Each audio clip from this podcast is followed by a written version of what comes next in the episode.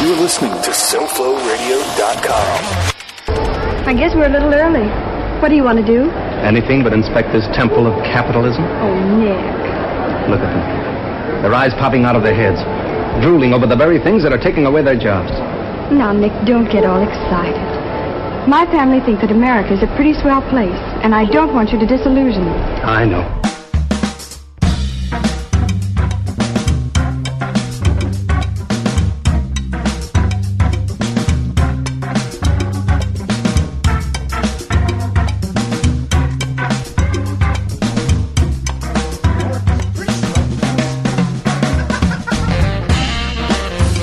Good afternoon, everybody, and welcome to the Groove of Time. I am Tony C. Of course, I'm joined live in the studio by the crossfader man over there, the master of production engineering, the man to make sure that our groove is satiny smooth. Say hello to uh, Los Churches. Thank you. Thank you very much. Ah, I got a good, got a good L in there. Of course, every Groovathon centers around an attitude of gratitude. Mucho mahalo to everybody tuning in live and downloading the show here in America and around the world. Yo, how you doing, pal of mine? It's uh, Eclipse. You Great. It is Eclipse It- Day. I have my special viewing glasses over here. It's, uh, Bu- binocular- Bushnell, Bushnell brand viewing The glasses. Bushnells, one of those? I wanna Seven thirty-five or eight forty? No, these, these were a radio freebie promotion that I uh, stuck in a drawer, and uh, you know, I, Bushnells, they're the made. They're the best. sure I want to get a very, uh, I want to magnify the eclipse as much as possible. I, I understand that that's what you're supposed to do. look at that through the telescope. You want to go right up to the top of uh, Mauna Loa and look through the world's most powerful optical telescope. Right. Still hot as all get out. Nice to know that uh, that the uh, president is listening to the show because I was talking last week about how uh, you know the coolest thing about being president would be doing the whole Kennedy honors thing. Guess what? He's skipping the Kennedy honors. Yeah. No, well, the, he knows that nobody likes him there. That's, that's pretty much it. We got more stuff on that. As a matter of fact, we have got a lot of stuff to get to today, so we've got to get around to it. Let me see. What do we got? We got uh, Jeffrey Loria winning a $1.2 billion sucker bet at the expense of Derek Jeter, Michael Jordan, and South Florida taxpayers. Why I think the next Bassmasters fishing competition should be held in Nevada at Comins Lake, which is a popular fishing spot near Great Basin National Park. Ted Nugent whines like a little girl and then gets justifiably spanked by a gun loving, dra- drug addled, diabetic septuagenarian, once again proving the age old adage the bigger the crossbow, the smaller the cock. Uh, let me see what else. I'm going to have a late summer look at how my 2017 financial predictions are coming along. And as of now, let's just say I ain't looking like Nostradamus. Also, I'll explain how the potential pardoning of one man will feel like a mass pardoning to an entire basket of deplorables as the president opts for a day trip to Phoenix instead of the one he should have made to Charlottesville with a bonus package analysis into how that relates to our government's most recent misdiagnosis of the opioid epidemic and while it will inevitably le- result in a profitable prescription doomed to failure for America but potentially a victory for Trump and even Steve Bannon. Here's when I called from called from my newsfeed just for you. Right when we thought Ann Coulter was becoming a new man, he decides to spend the weekend in the Hamptons and shows his true colors, or should I say, color? And Sure. of course, that color is green. Oh, okay. Ah, plus modern day biblical pragmatism from world renowned theologian Lewis Black, and Coughlin's Law versus Young Flanagan's Sacred Books, a fond recollection of lessons learned from the movie Cocktail, along with some genuine words of wisdom from the genuine Brian Flanagan, which surprisingly have nothing to do with wine, Scrabble, or billiards. you have to know him to get that one. I'll explain later. Of course, all of that is going to be drenched in the finest, most diverse groove anywhere on the air, including a drive groove set that features, you ready for this one? This is all in one set. This is how cool we are, man. Brian Setzer, Roy Buchanan, Glen Campbell and Roy Clark, Steve Stevens, and wait for it, Tom Jones in the drive groove. I already freaked you out with that one earlier. I know. Just past 2 o'clock in the only Hollywood that matters anymore. You know where that is, right? Hollywood, Florida. That means it's just past 8 o'clock in the morning in the Kau District on the southern tip of the Big Island of Hawaii. Aloha to my ocean view, Ohana. just past 7 o'clock at night. Dublin, Lytham, St. Anne, Lisbon, the rest of Western Europe. And yeah, just past 8 o'clock in where? Sweden. So, Skrika Uth, which of course I'm sure you know means shout out in Swedish. Oh, yeah, sure. Who doesn't? That's how you say it. Okay, I had to actually listen when I, I- I had to listen to it on the computer to get it right. I found every language pronunciation easy until I met a Swede. It really is quite bizarre. Oh, Lord. Big shout out to my man Duncan and the rest of the Nordic group of Tears. And they big this one this one going out Irish style. I need a big shout out and to get well soon to Duncan's mum Sylvia from Stillorgan. I need you to, to buck up, young lass. Buck up there. Yo, Gramps Master Flash. I'm ready. You got the sheets on this bed of funk tucked in tight enough to bounce a quarter off them? Boing. Well, then, who gives a shit about clean laundry? Because I got a $10 roll and it's all going to get pumped into a brand new Groovathon on the SoFloRadio.com.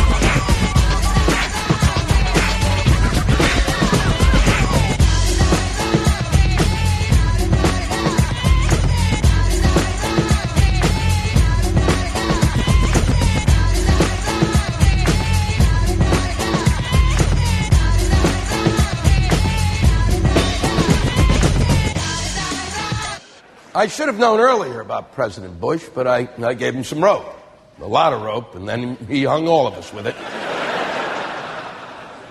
I should have known it when I heard him say, when it comes to evolution, the jury's still out. what jury where? The Scopes trial is over.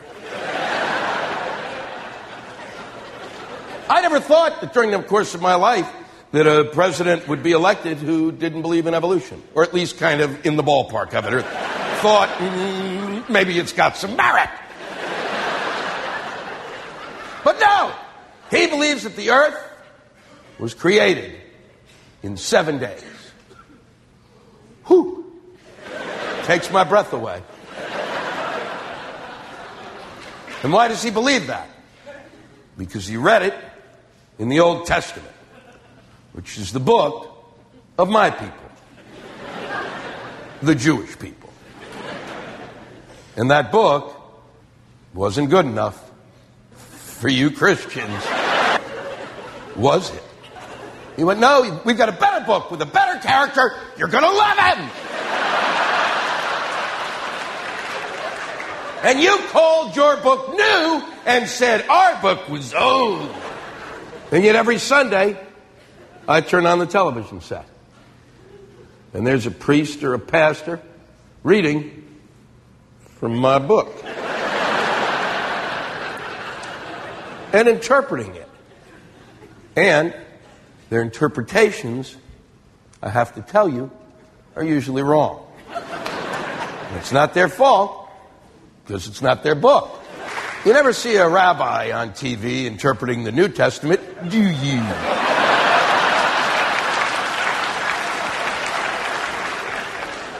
If you want to truly understand the Old Testament, if there's something you don't quite get, there are Jews who walk among you. And they, I promise you this, will take time out of their very Jewy, Jewy day.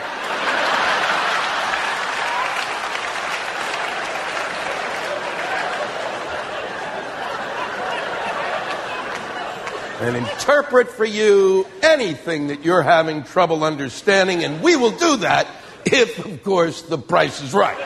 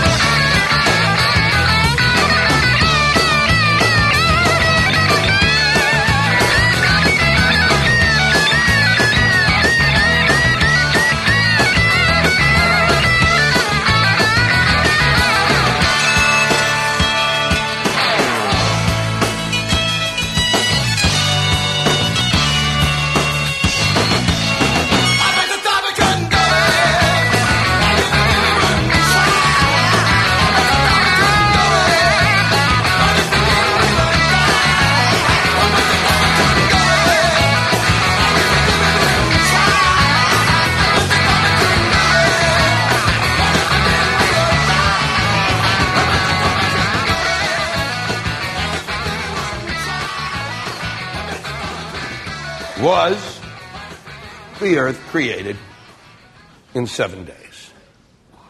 No.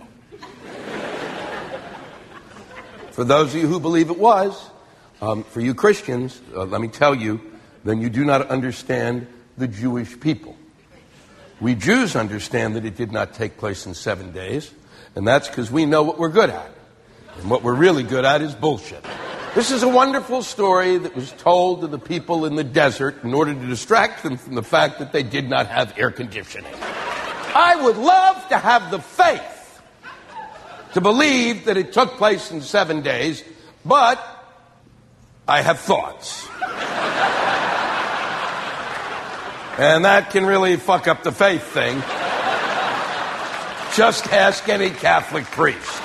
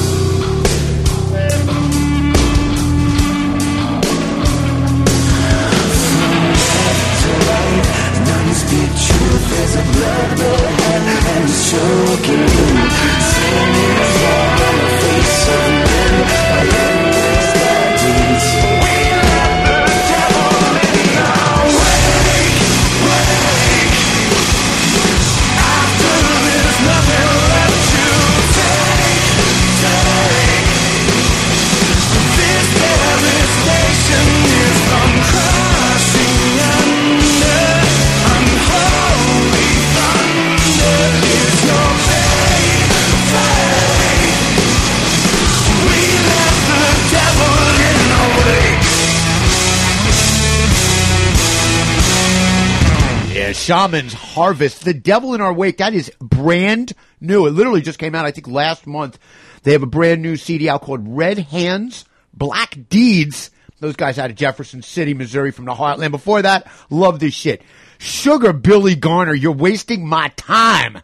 That is a 45 that he released in 1971. That guy out of Motor City from Detroit. So we got some good Detroit funk there. Before that, couple of, uh, we love this guy. Lewis Black, great. He's one of the funniest guys out there. Couple of clips from him on religion and sliced in between the two clips of Lewis Black. One of my favorites, Gentle Giant. Bet you thought we couldn't do it from the missing piece came out in 77 for the uh, Lewis Black, Roxanne Shante. I was talking about her last week. That was the whole thing. I brought up Roxanne Shante, so I went on a bit of a, you know, Juice Crew. That was it, the Juice Crew out of Brooklyn. So I kind of went on a bit of a kick there. That was from her uh, second uh, album. She actually only came out with two. The song's called Trick or Treat from The Bitch Is Back from 1992. And kicking it off, Lenny Kravitz, Tunnel Vision from Circus, one of my that's probably my favorite album by him. I mean, Let Love Rule's great and all that stuff, but that one just with uh, what else is on there? Rock and Roll is Dead.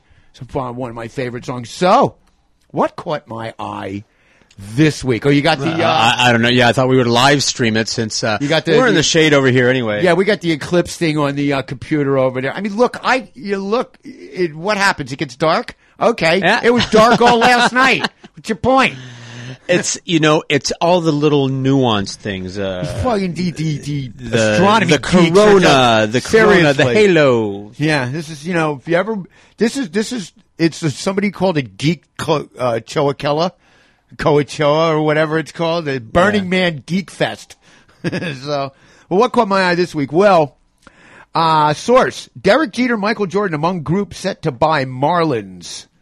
okay, this one I thought was interesting because I, I pointed this out last week um, that this was kind of you know they hadn't been able to put together a uh, a team to buy the club yet, and uh, the uh, chairman, uh, the uh, commissioner for Major League Baseball said that the 1.2 billion dollar price tag shouldn't be in it, shouldn't be you know any kind of uh, hindrance to it. Well, guess guess not. Um, Friday, Jeffrey Loria uh, basically said that he's going to sell the Miami Marlins to a purchase group led by businessman Bruce Sherman and Derek Jeter and Michael Jordan for 1.2 billion dollars. Check this out. It is an almost eightfold return on the 158 million that he officially, but only sort of, paid to acquire the Marlins in 2002. The guy literally made 1 billion dollars in 15 years by owning this team. Okay, it needs to, it still need to get uh, approval from the owners, but it probably will.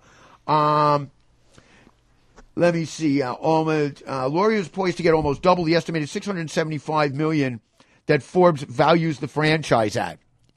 That's the value. of it. Remember, I was saying ah, it's not worth it, Right. Well, apparently Forbes Forbes is on you know is standing shoulder to shoulder with me. They they value the team at 675 million. He's selling it for 1.2 billion dollars. Once again, as the guy from uh, that line from uh, Gone in 60 Seconds, there's just too many self-indulgent weenies with too much bloody money. That's what this proves. Somebody's Yeah. going to pay 600, 525 million dollars more than a team is actually valued at by Forbes, who, you know, They ought to know. they ought to know. they, you know, they, they, they know what shit's worth, pal. Okay? And these guys, what sucker bet? You know, my question is this. I wonder what the team's going to be worth in 10 years from now. What is sports teams going to be worth? We've literally gotten to a Right. point now where sports franchises are the new purchasing. They're the new toy. Okay. For, for newly minted billionaires. This is their new toy. It used to be sports cars, then it was McMansions and big houses, and then it was private islands, and now it's sports franchises. Derek Jeter and Michael Jordan are buying the Florida Marlins. Okay? How it, these guys, I could never buy a team that I didn't support. Like initially. I couldn't buy the Marlins. I'm a Mets fan. right. I hate the Marlins. Buy the Mets. yeah. That's already been done. You know, you know who owns the Mets now? It's No. not just Fred Wilpon. It's uh, guys like uh, you just mentioned, Jon Stewart, part owner Yeah. of the Mets. All right. Bill Maher, part owner of the Mets. Okay. Yeah, that's why. Yeah, that's why conservatives hate the Mets and like the Yankees. yeah, because the Yankees are owned by the never thought of it. Steinbrenners, and they love the Steinbrenners. So that's all. You know, so that's there. Let me see what else do we have over here. Um, well, this one cracks me up. A-hole Ted Nugent shredded by David Crosby over Rock and Roll Hall of Fame claims. Ted was saying that his, uh, basically Ted Nugent was saying that it, the reason he's not in the Rock and Roll Hall of Fame is because of his political affiliations. To which David Crosby tweeted, okay, this is the best. He goes, no, the asshole just isn't good enough. Okay. done. We're done. We're done with that. Yeah, we're done with that. That's that pretty much says it all. Ann Coulter reportedly tried to raise money for herself at a library fundraiser. Uh oh. we were just we were just getting on board with her, weren't we? Right. Because she she, she talked about I- how Sean Hannity and the rest of these guys were fucking Right. sycophants. I appreciate her. I appreciate her. Over the weekend, Ann Coulter participated in the East Hampton Library's Author Night fundraiser, during which she was supposed to sell some of her books with all the proceeds going to the library. But the conservative pundits seemingly had a different idea of her booth. According to page six, which is the gossip page from the New York Time, uh, New York Post, she also had, quote, made a handwritten sign and sold her DVDs for cash. And there's a picture of her here. It's got her sitting there with her book, Ann Coulter, Guilt, uh, Ann Coulter, the, the book Guilty, and right next to her, here it is. What's that sign say right next to her? Cash only. There you go, baby. There you go. Cash only. She's not even taking not even taking credit cards. That's you know that's what she's like. So I mean, it's a little disappointing to me because I was just gonna. I was about you know we were so close to having him come on her him her it Yes, it it, it right. it. You know, come He's- over he's from the dark side. I'd love to have her. No, that's not going to happen. The reason that I appreciate, speaking of the dark side, Speaking of the dark side, right. The reason that I, I appreciate him is because that's the only honest voice of what uh, is known as the conservative people, the right wing. I don't like either one of those labels. I don't think that they're Right. accurate Yeah. labels for for that segment of the population. But she's the only honest voice of them. She predicted that Trump would win the primaries, and when asked why, she said he's the only person that's saying the things that we want to hear. And they said, "What's that?" And she said, "He had me at Mexican rapist." And and there it is. Yeah. There nothing else. There's only one thing that everyone who hates him and loves him agrees on, and that's that he's, a a racist. They like it. We don't. Don't, yeah. But but at least she has always been honest enough to admit that that's what it's all about. She's a bitch, and she admits it. Yeah. Yeah. She's almost our kind of bitch. We almost And- like her. and when he made fun I of the- almost get Yeah, why yeah. why Bill Maher considers her a friend. I almost get it. I'm I'm so Right. close. She's a good guest. I know. And when Trump was making fun of the disabled guy, she said, "Oh Yeah, no, the, he was the just doing the standard, from the re- standard, standard retard." This one definitely caught my eye. Reward offered to catch Nevada Lake invasive fish dumper.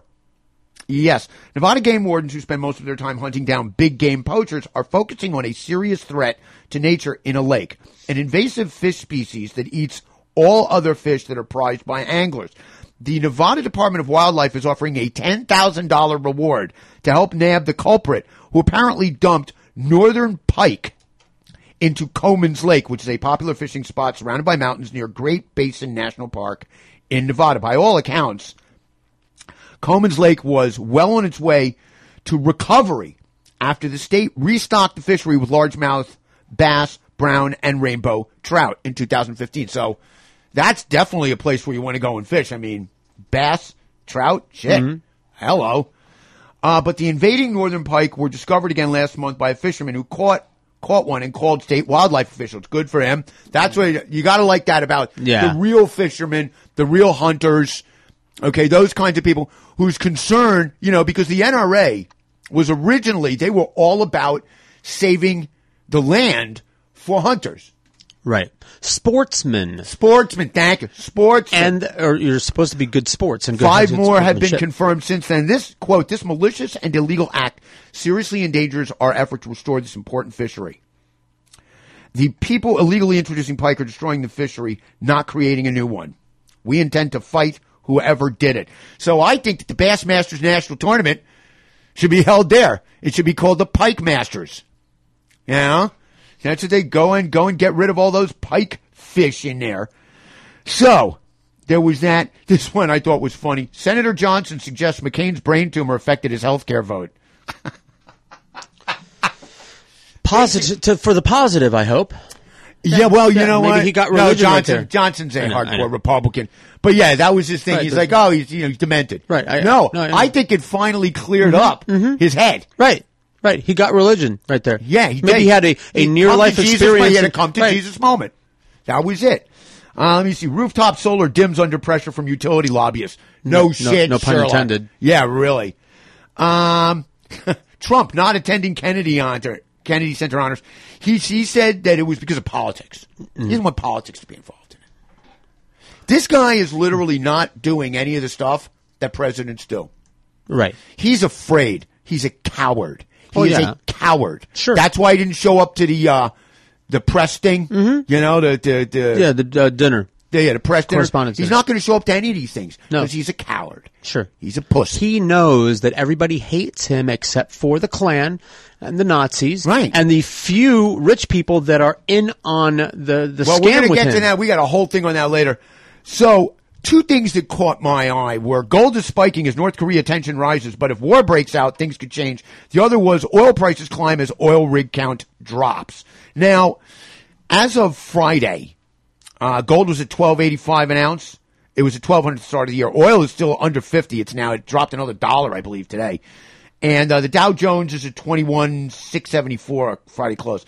Side note: silver is currently trading around seventeen dollars an ounce. I point this out because I was saying last week that some jackwad in one of these commercials for uh, Lear Capital that are you know designed to stoke fear. You only see, you know, by the way, they're only on Fox. These guys don't advertise anywhere else that I have found.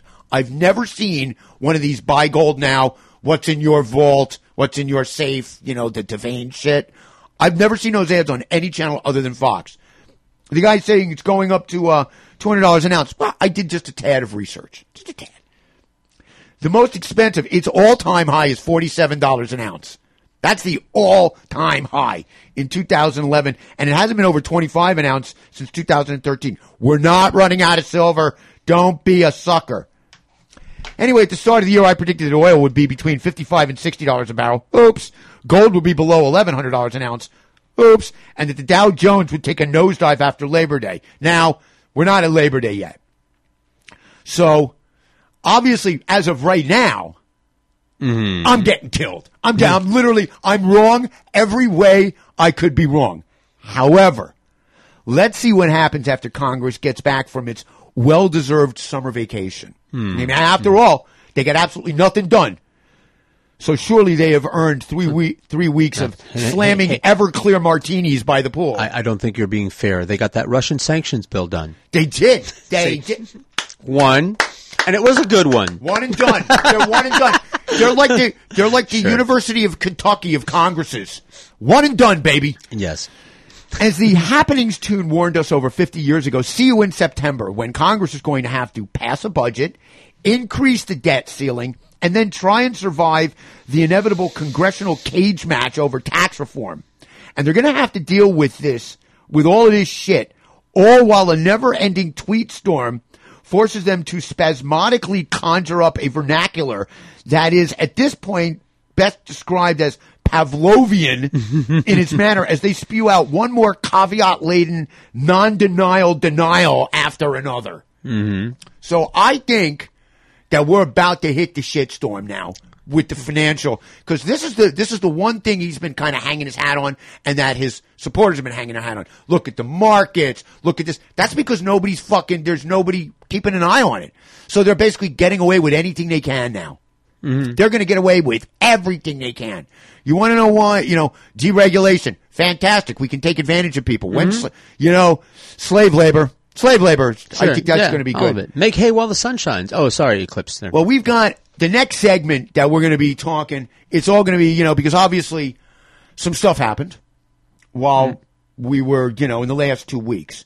And I'm going to say, I'm going to say right now that for me personally, of all the things that I saw, what saddened me the most was the torch, these guys carrying the torches Yeah. outside of a synagogue These- at the beginning of Shabbat ass- yeah.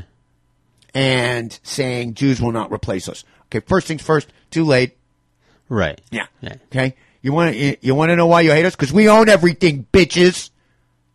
Sorry. You want to know why? You want to know why Jews own Hollywood? Because when they had to re when they had to go from silent movies to talkies, Mm-hmm. they needed investment capital. Right. They had to they had to change all of their equipment. So where'd they go? Where do you go for money? Well, you go to Wall Street. Wall Street's not stupid. So they just said, you know what? We don't need you to pay it back. We're just going to keep the fucking studio. It, it even goes further back than that.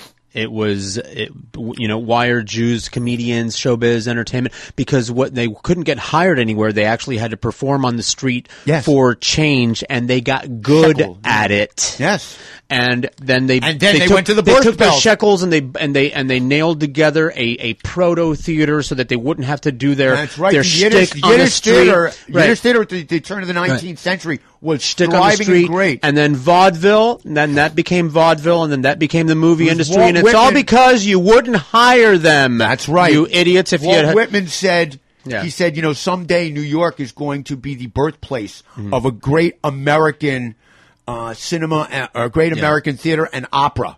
Right. And he Yep. said that because he saw what the what blacks and Jews were doing, Mm-hmm. and he knew that that would be an amalgam in there. A great, funny line from Robert Klein, who's talking about uh, Jews and the Borscht Belt, about how it's all these jokes that are English but with a Yiddish punchline. I went to the doctor. the doc, I said, "Doctor, I can't do this." Doctor said, "Well, have you tried this?" And I said, "No. If I lift my arm, it hurts." He goes, "Well, but come, come, to come, to come, to come, to come." right. it's all it's all it's all jokes with a Yiddish punchline. They got they got the Italian ones too. In any event, we've got a lot of stuff to do, but that was the saddest thing for me was seeing what looked like 1930s Germany Sure. in Virginia, Yeah. Yeah. and Jews will not replace us. I, you know, there's just not a lot of us out here. I I, I don't, you know. the thing that always mystifies me is how outnumbered Mhm. all these minorities are. Right. And yet, And yet. and yet, Yeah, somehow. I don't know. It's- Somehow you're a threat. Yes, yes, yes. Well, you think I'm a threat now? Yeah. Are you threatening me? Are you threatening me? well, yeah, we're gonna do. We keep the groove going here. You know, this is interesting. I came across this this particular track. It's by a band called the Pirates, but it's not the Pirates that I have played in the past, which is Johnny. Kidd and the Pirates shaking all over. Completely different pirates. It is. These guys are out of New Orleans. It's cutting out by the Pirates on the Groovathon on SoFloRadio.com.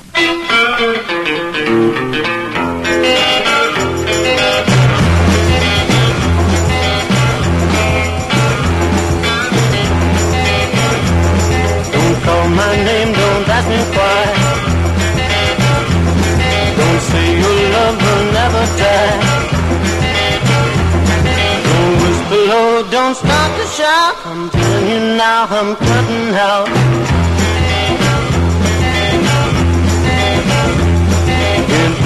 More, you do me wrong. You're bad, I'm sad, it's the same old song. Don't start to cry, don't try to pout. I just don't get it, I'm cutting out.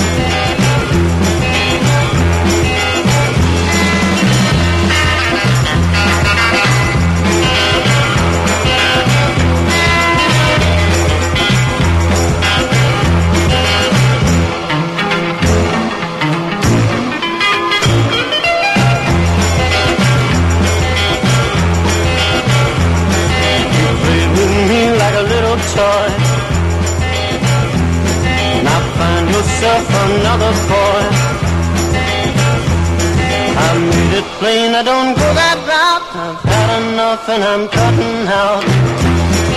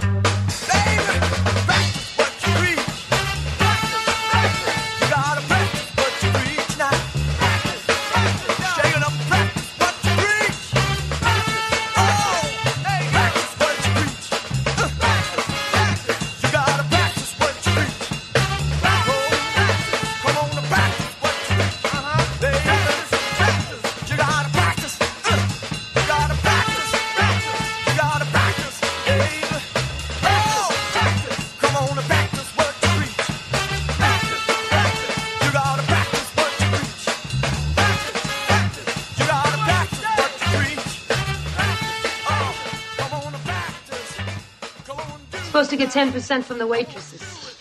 I don't deserve it. Hey, schmuck, you get money from girls every day? Hey, Frogman. Anyone that can get money out of her is a major talent. Come back next Thursday. I've got five shifts open. You're offering me a job? Uh huh. The waitresses hate me. Well, you wait till you've given them crabs. Then you'll really know.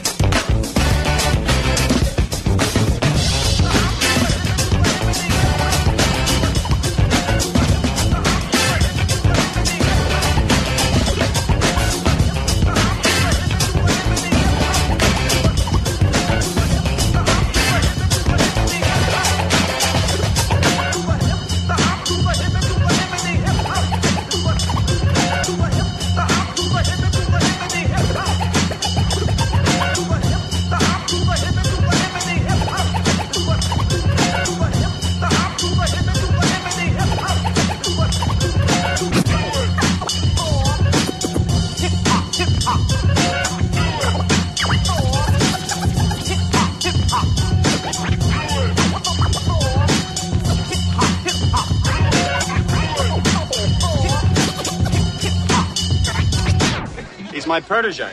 I taught him all I know. Together with the token might get me on a subway. You can only take a guy so far. Then it's a question of biology. Biology is destiny. Ah, the old philosopher. You see, there are two kinds of people in this world the workers and the hustlers. The hustlers never work and the workers never hustle. And you, my friend, are a worker. God knows I've tried to beat that instinct out of him, but it's there ingrained in your immigrant blood. Look how tasty your cocktails are. Look how clean you keep your bar. Why, man, you actually take pride in your work.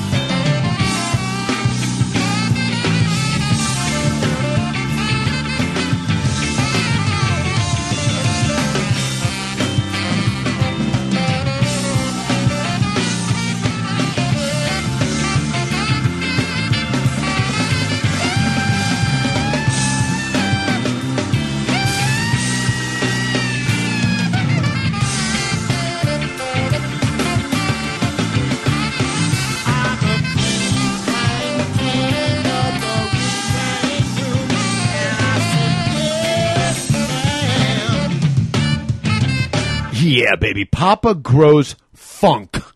if you're going to grow something, you might as well grow some funk.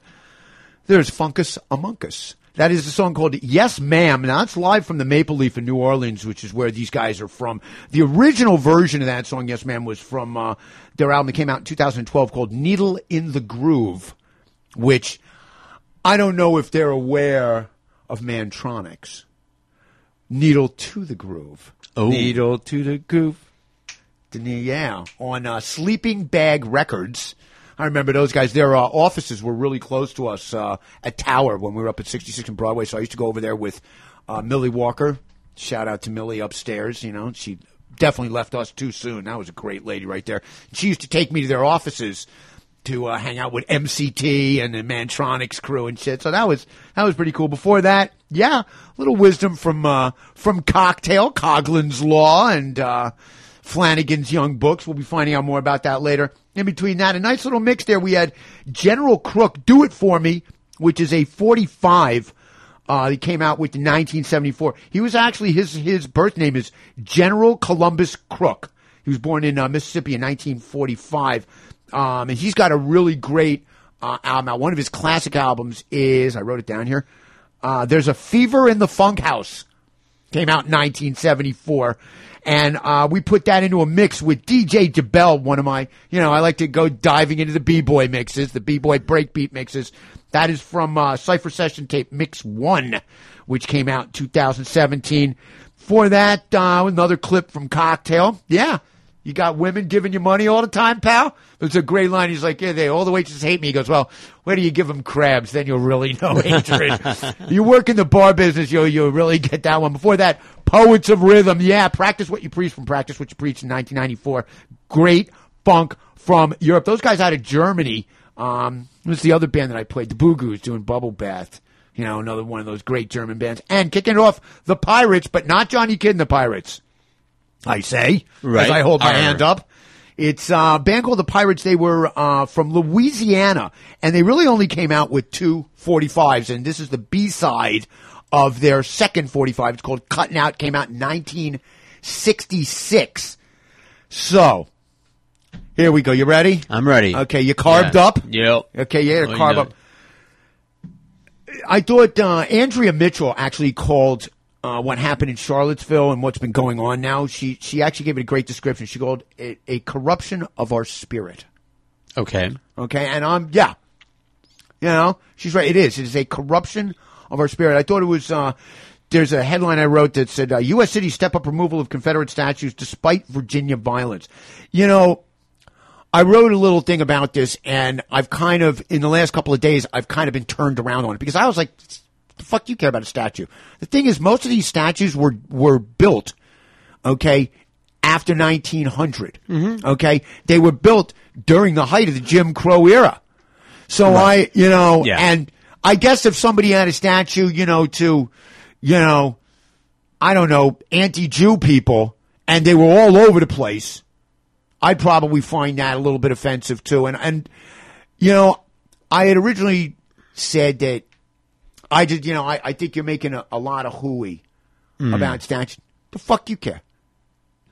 Forget Yeah. it.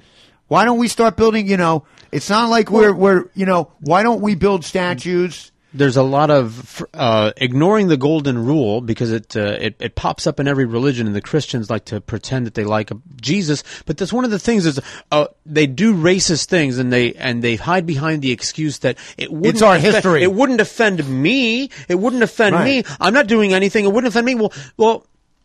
You can't relate to that situation because you're not You a well, fill in the blank that's getting offended over there. Yeah. I'm sure that you are offended by something in your life. I'll tell you something.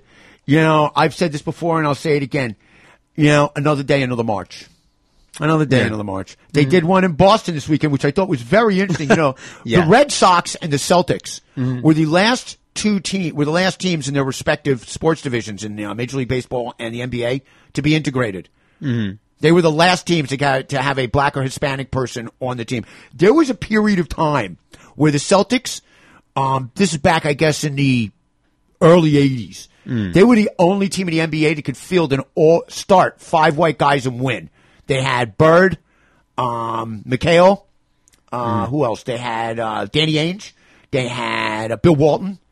So they, I, you know, but there were there was like at least two more. But they had more.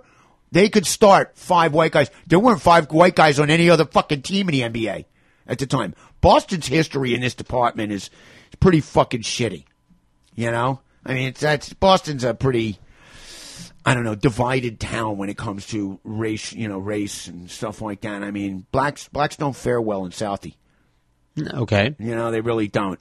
Um, so there's a whole, you know, I'm, I'm a, I'm always going on about, you know, I wish somebody else would say this. I wish somebody else had said Mm. this, you know, and I'm always saying, oh, it's nice to see so and so jumping on the bandwagon and blah, Right. blah, blah. Well, guess what? Okay. Good for the goose, good for the gander, because what I discovered when looking into this and how it relates to the opioid epidemic and the crisis of white middle class people, what I discovered is that a lot of people have been talking about this and saying what I've said since then, and they said it before me. Mm-hmm. Going back as far as what? 1947. Like we didn't learn our lessons then. I got a clip and you posted this and I want to play the whole clip. It's two and a half minutes, but it is, it really does, it really does speak to the insanity of turning back the hands of time. And this is nice and fresh. You know, we can't go back to right after the Revolutionary War and talk to the founding fathers and what was on their mind when they wrote the Constitution. There was. Can we just but- agree that when they this- wrote the, the Constitution, things like electricity hadn't been invented then? There was no Right. electricity. Just But- wrap your head around but that. We, but this is a wonderful mindset into right post World War II. Absolutely, absolutely. Let's play this and then we'll talk after it. I happen to know the facts. Now, friends, I'm just an average American. But I'm an American American. And some of the things I see in this country of ours make my blood boil. I see people with foreign apple money. I see Negroes holding jobs that belong to me and you. Now I ask you, if we allow this thing to go on, what's going to become of us real Americans? I've heard this kind of talk before, but I never expected to hear it in America. The truth about Negroes and foreigners. The truth about the Catholic Church. Do you believe in that kind of talk? I don't all makes pretty good sense to me. And I tell you, friends, we'll never be able to call this country our own until it's a country without. Without what? Yeah, without what? Without Negroes. Without alien foreigners. Without Catholics. Without Freemasons. You know these Masons. What's wrong with the Masons? I'm a Mason.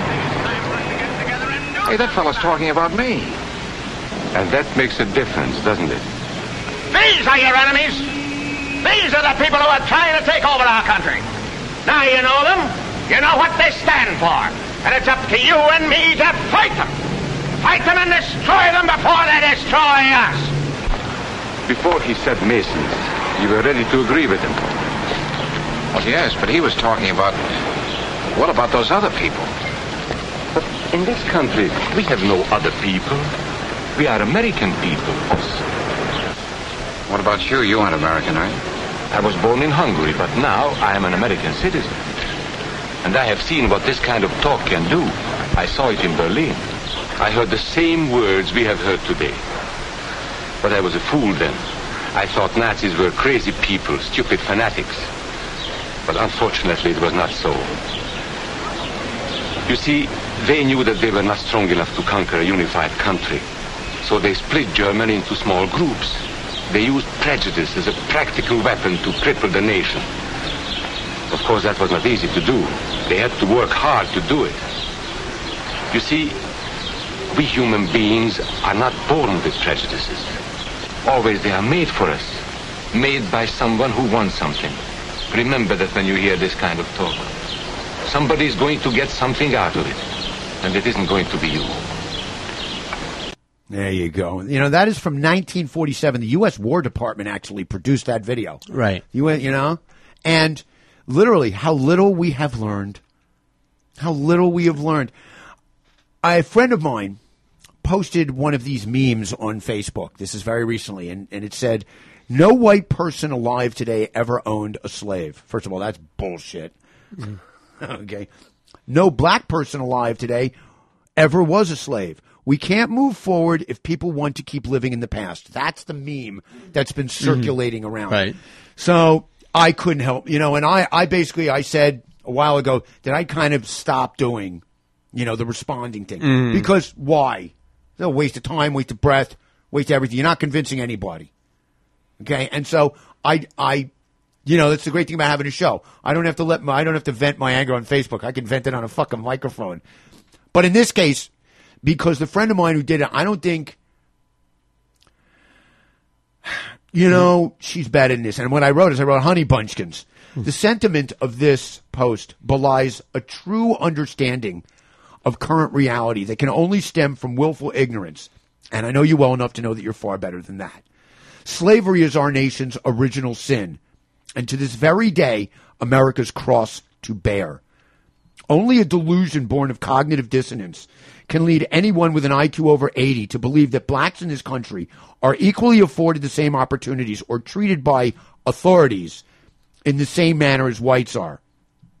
And I and then I wrote, I think you know honestly, I think that the uh, destruction of statues of figures from our past that are now seen uh, seen as having been on the wrong side of history is deleterious, if for no other reason than they serve as a constant reminder of how far we still have to go in order to achieve the founding fathers' belief that all men are created equal.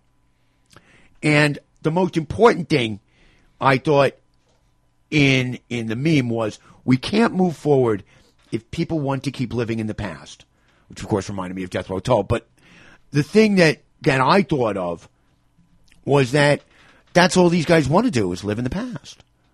Yeah. That's that's all Right. they want to do. So over the weekend, I ran into a friend of mine, good guy. Uh, he comes down every once in a while. He's now living a little further up in uh, in Florida, but he came down and we got together for a minute or two. I ran into him over at uh, uh, over at VFW and um, military veteran, served Mm. the country, so he gets a lot of leeway from me, lots and lots of leeway, because you know he had the kind of balls I didn't have. He had the balls to stand a post and defend my right to come on the air and play what I want to play and say what I want to say. All right, I Mhm. didn't have those balls. So, troops, you want to spout off? I'm giving you the leeway. And right before we had to split, uh, we were chatting, and uh, we, you know, I walked him out to his car. He had to, he had to take off, and I asked him if, in lieu of what had been going on with President Trump these days, if he had any misgivings or second thoughts about having voted for Trump, and he didn't hesitate in responding, not at all he felt that if there weren't so many anti-Trump forces at play and the president was allowed to implement his agenda, things would be going great, particularly for the economy. And he, this is the one that, that caught me. He said, one of the problems that it's all Russia, Russia, Russia all the time. To Mm. which I responded, I said, you know, if Hillary had won and there had been accusations of collusion with Russia, he and his comrades, I use the word comrades, of course, would be doing the same thing 10 times for, you know, 10 times over. Sure. They would be screeching. Oh my God! Look at the big deal they made over that. They- Nothing. Right. And they probably would already have called for her impeachment. His response to that was that if Hillary had won, she would have sold the rest of our uraniums to the Russians, probably at a discount. okay. Now, at that point, I knew what I wanted to say, but he was getting in his car, so we both Yeah, chuckled. yeah, yeah. And I let him drive off. Now, this is one of those things where it really, this is how f- false, you know, false information, okay, Mhm. lies become part of a group's lexicon. You got that next thing queued up? Yes, I do. This is an ad that was run last October, right before the election. Go ahead. Click the uh, the corruption. Yes. The Clintons. From dead broke to worth hundreds of millions. So how did Hillary end up filthy rich? Pay to play politics. Staggering amounts of cash poured into the Clinton Foundation from criminals, dictators, countries that hate America. Hillary cut deals for donors, sold out American workers, exploited Haitians in need. She even handed over American uranium rights to the Russians. Hillary Clinton only cares about power, money, and herself. I'm Donald Trump, and I approve this message. Yeah, I'll bet you did. now, here's the thing. Okay? The uh, Hillary Clinton gave the allegations of a quid pro quo deal giving Russia ownership of one fifth of U.S. uranium deposits in exchange for 145 million in donations to the Clinton Foundation are unsubstantiated. They're unsubstantiated. Now, Snopes did a whole thing on this, and mm-hmm. there's a lot of stuff I can go into. But more recently, the New York Times on May the 11th had an editorial from the editorial board, not one of these op eds coming in from somebody else, but their editorial board. And it's titled The Trump Russia Nexus. Mm-hmm. And they do an entire thing uh, the Trump family business, how it ties into that, Michael Flynn, Jeff Sessions, Paul Manafort, Carter Page, Roger Stone, and they go through piece by piece the connections that people in the Trump campaign have with Russia. The day after that, on May the 12th, a site called investors.com, not Investors Daily, which is a reputable thing. This is Investors Business Daily. You know, you like how they do that? Mm-hmm. A little- And they wrote, oops, the New York Times accidentally exposed the Hillary Clinton Russia nexus. I swear to God, the next day. But here's the interesting thing. This guy, John Merline, writes below is the incredible New York Times editorial published on Thursday that lays out the case for Hillary Clinton campaign was colluding with the Russian government and then tried to cover it up by blaming the election on Russian President Vladimir Putin. And they write the Hillary Clinton Russia nexus, the Clinton family business, John Podesta, blah blah blah blah blah. They go on and on and on. Then they write one of the things, uh, and what they do is they they put something in quotes. Mrs. Clinton and her associates can cry themselves hoarse that there is neither smoke nor fire here, and that Putin was behind the election loss. But all in all, the known facts suggest usually extensive network with her and foreign powers. Then they put an asterisk and it says, okay, this is not really what the New York Times wrote in its editorial. The actual editorial can be found here, but it closely tracks what the Times editorial accuses Trump of doing. What they did, is they basically said, we're just going to change Trump Yes. to Clinton. Juxtapose, if you will. Not even. They're not even juxtaposing. Okay? What they're doing is creating fake news. This is the definition of fake news. Sure. They've taken a New York Times editorial and morphed it into Mm-hmm. something that the alt right and the screaming heads, the anti No, Hillary Nazis. Clinton. They're Nazis. Well, the Hillary Clinton. the, it's the, the alt right. The alt right. Yeah, I don't like. They're Klansmen. They're Whatever the fuck. Bigots. Inbreds. What's important to know here is that okay, the um the uranium that this is all talking about, this is a complete crock of shit. It's a complete crock Yeah. of shit.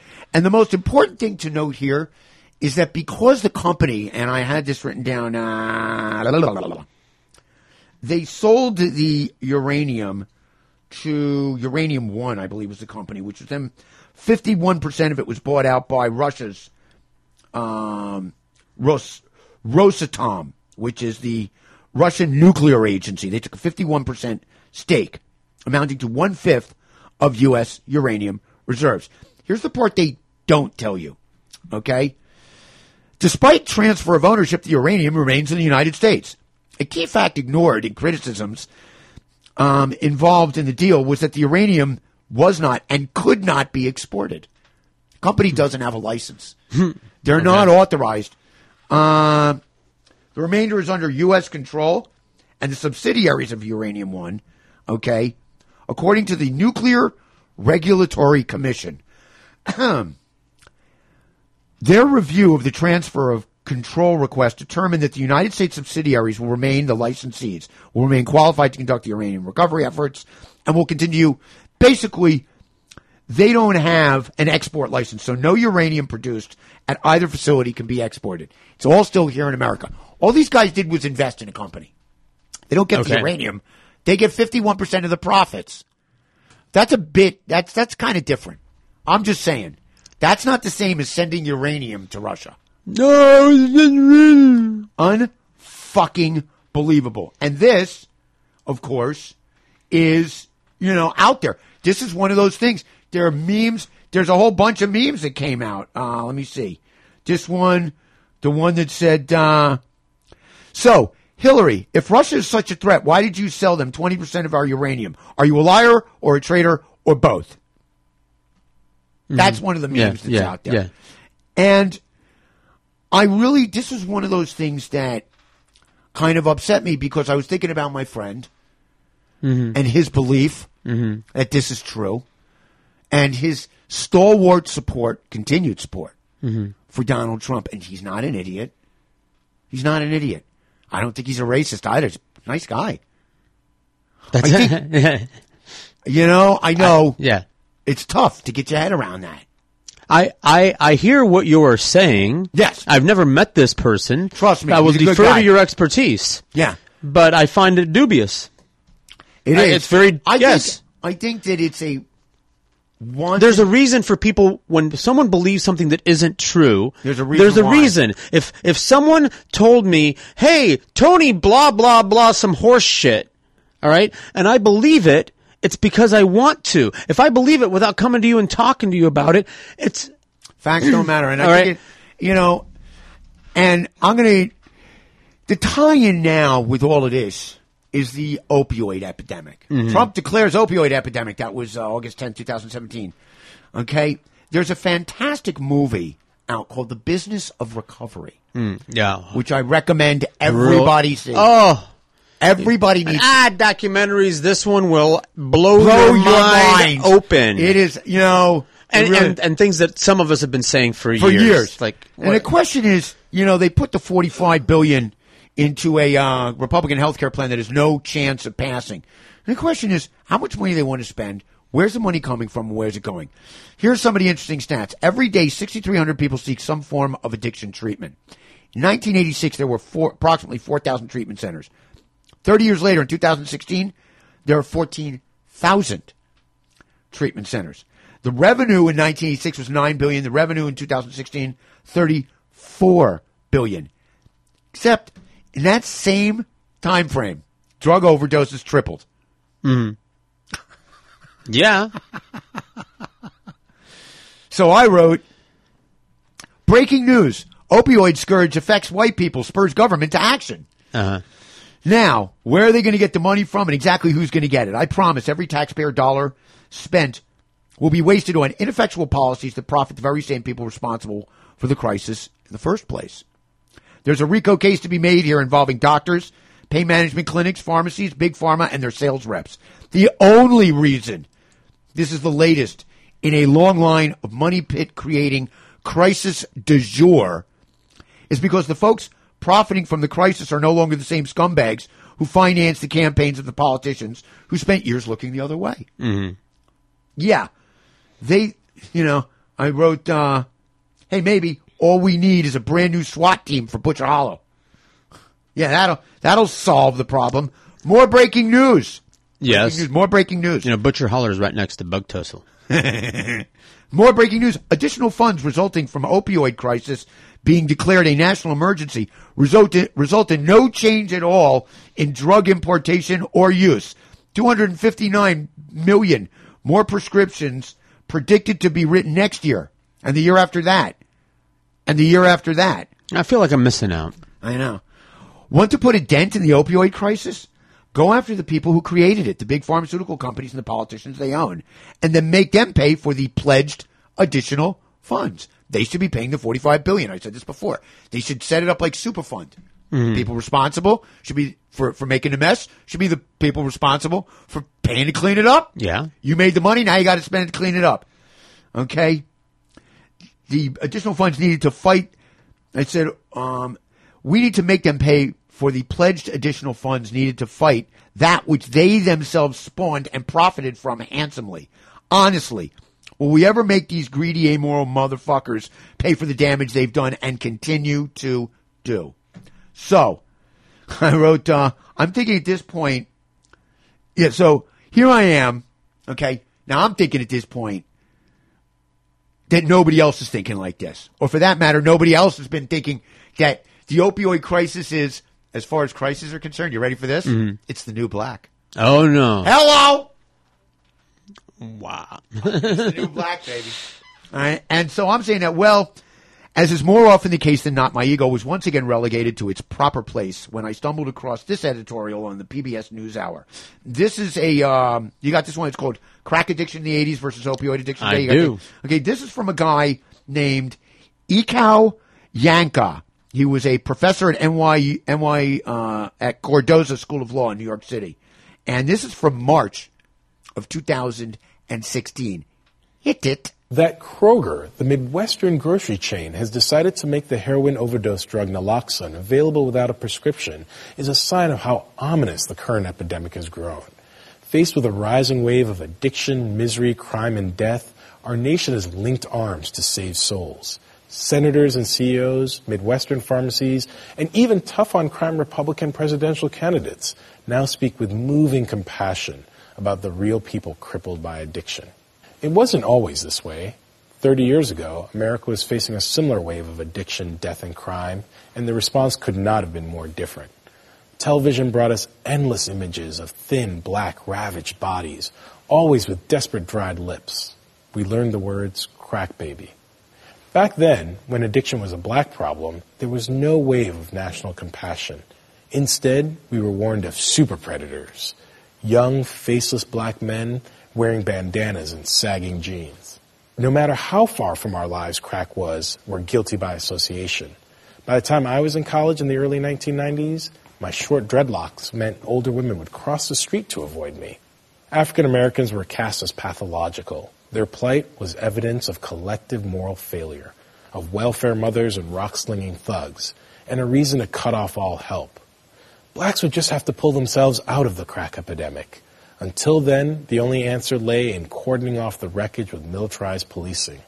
Today, police chiefs facing heroin addiction are responding not by invoking war, but by trying to save lives and get people into rehab. Suddenly, crime is understood as a sign of underlying addiction rather than a scourge to be eradicated. One former narcotics officer said, These are people. They have a purpose in life, and we can't look at it any other way. But he couldn't quite put his finger on just what had changed. His words reflect our collective self denial.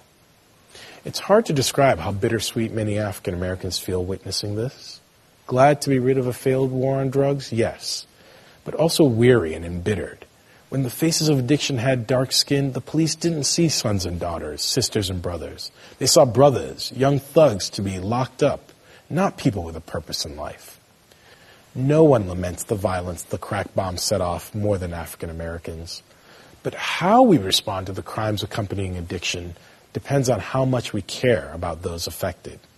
White heroin addicts get overdose treatment, rehabilitation, and reincorporation. Black drug users got jail cells and just say no. It would be perverse to want to go back, and this is not just about racial guilt. The hope is that we really can learn from our meanest moments. This stark moment gives us the opportunity to quit our dedication to ignoring racism. Next time we, or even you, are faced with an indictment of institutionalized racism, maybe we can swallow the knee jerk dismissal or the condescending finger wagging and imagine if you would accept such treatment of your own. We don't have to wait until a problem has a white face to answer with humanity. All right, there you go, and that pretty much says it all. Now he's referring to a uh, a police officer in there, okay, and the police officer that he's referring to because I did the because I do the homework, so you don't have to. It's a guy named Eric Adams, and there was an article in the New York Times in November of 2015, and it said um, Eric Adams. A white former narcotics detective is now deployed full time to reach out to people who have overdosed and help them get treatment. Quote, the way I look at addiction now is completely different. I can't tell you what changed inside of me, but these are people and they have a purpose in life, and we can't, as law enforcement, look at them any other way. They're committing crimes to feed their addiction, plain and simple. They need help. Okay? You know, I can't, I like that though. I can't tell you what changed inside of me. Right. Nothing changed inside of you. There's nothing has changed. You know what changed? The people outside of you that are being affected. That's what it is. Mm-hmm. So, of course, I watch that video, and that takes me down the rabbit hole of six degrees of YouTube. Okay, to other videos. Um, let me see. There was one called "The Opioid Crisis: Karma Comes to White America." Um, now that young white adults are dying from addiction, the nation scrambles for a solution. White middle class victims leads to softer drug war and death rates rising for middle-aged whites due to drug addiction, in which I learned that for the first time in world first world history, the death rate for middle white middle-aged people is on the rise, while it's declining for blacks and Hispanics. Okay, what do you think of that one? All right. I thought that was that's kind of an interesting little Mm-hmm. thing. Now, right after the uh, New York Times article came out in 2015, a guy named Thom Hartmann, who's got a program. You, you heard of this guy? I, I worked with his producer here on SoFlo. His producer had a show that we simulcast for a while. Abs- Shane. and he's he's got a good brain on him. Thom Hartmann, yes, love the guy. Yes. So he uh, did on his show. He had a very interesting. You got this one queued up. The racism is killing poor white Americans. This is Thom Hartmann. So here you go. Hit hit me with that one. Here we go. And my point was, we need to be sure if we're going to put this economy back together, if we're going to change our trade policies, if we're going to bring our factories home, if we're going to put our cities back to work, that we do so in a way that's colorblind, that that, or you know, to the extent it can be, that that that is all inclusive. Because by and large, the boom, the middle class boom in the fifties, I mean, we were a segregated, a legally segregated society at that time. That boom was largely confined to white men about the age who are committing suicide now. And they're committing suicide because that future that they thought they had, that they grew up with, uh, you know, looking back on their parents, they don't have it. But Brian Cooper says poor white Americans are dying of despair and racism is to blame.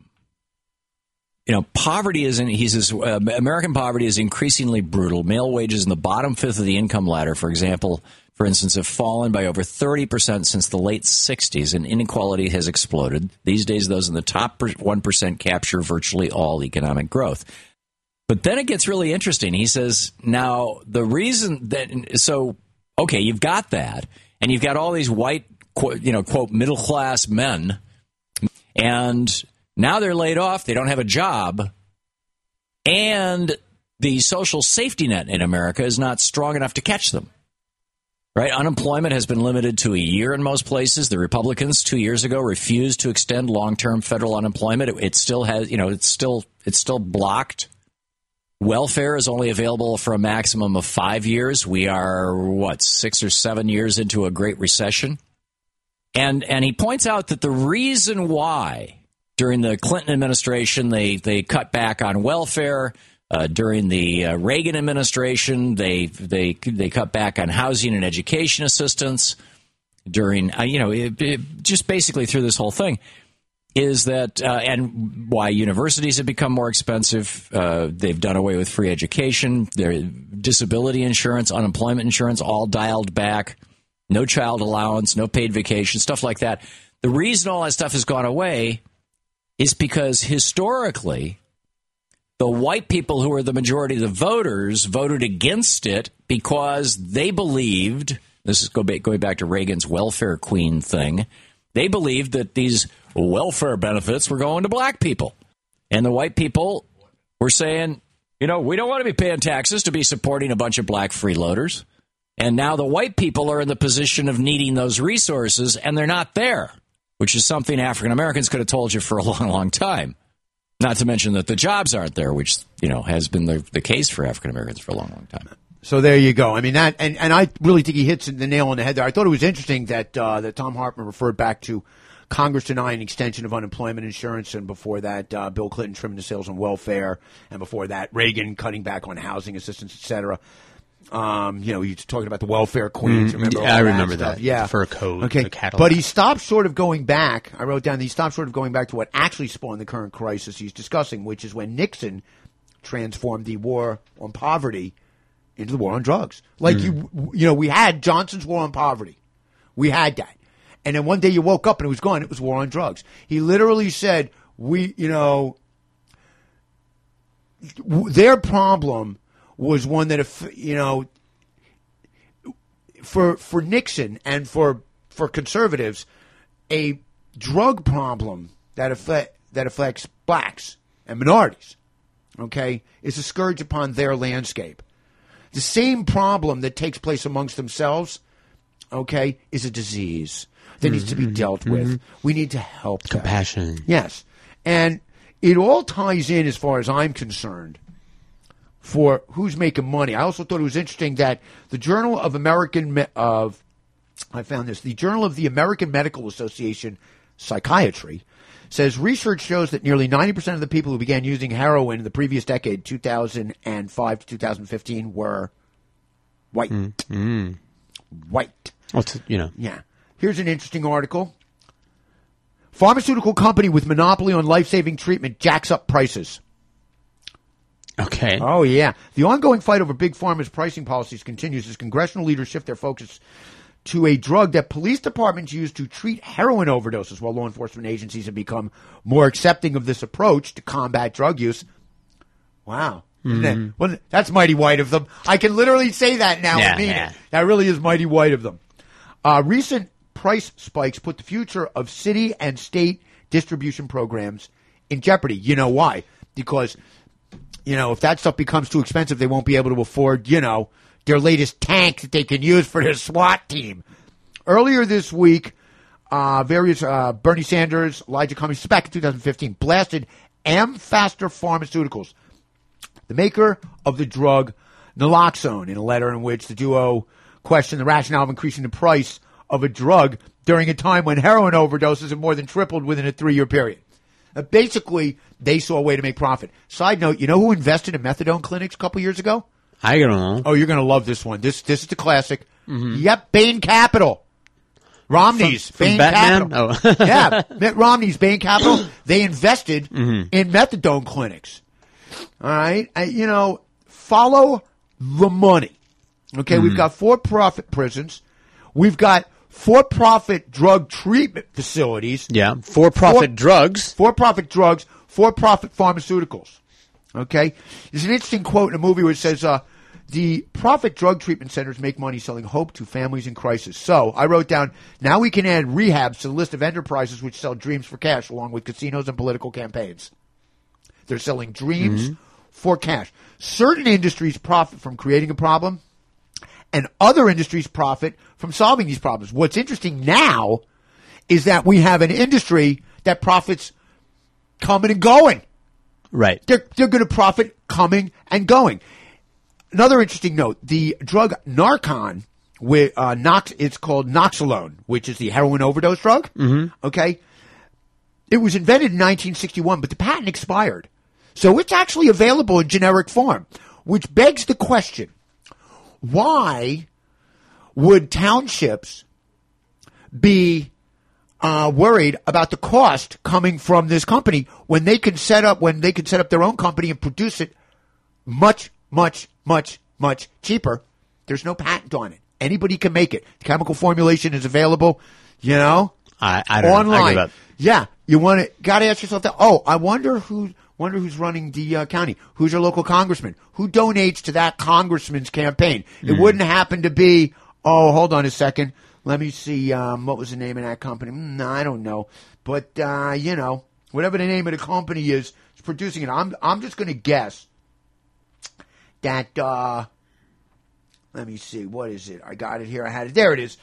I'm just going to guess that whoever the congressman for that particular town is Mm. got a lot of money from Amphastar Pharmaceuticals. I'll guess. You know, right here in Florida. Governor Scott. Mm-hmm. Everybody who's on welfare should get drug tested. Hey, guess what? The people who supply the drug testing kits donated a lot of money to his campaign. I, I'm surprised to hear that. I really am. I'm shocked. Shocked. Shocked, Yeah, I say. yeah. Scott, Governor Scott. Oh, right. Yeah, I know. Yeah. Largest amount of money ever. What a fuck you, you fuck motherfucker.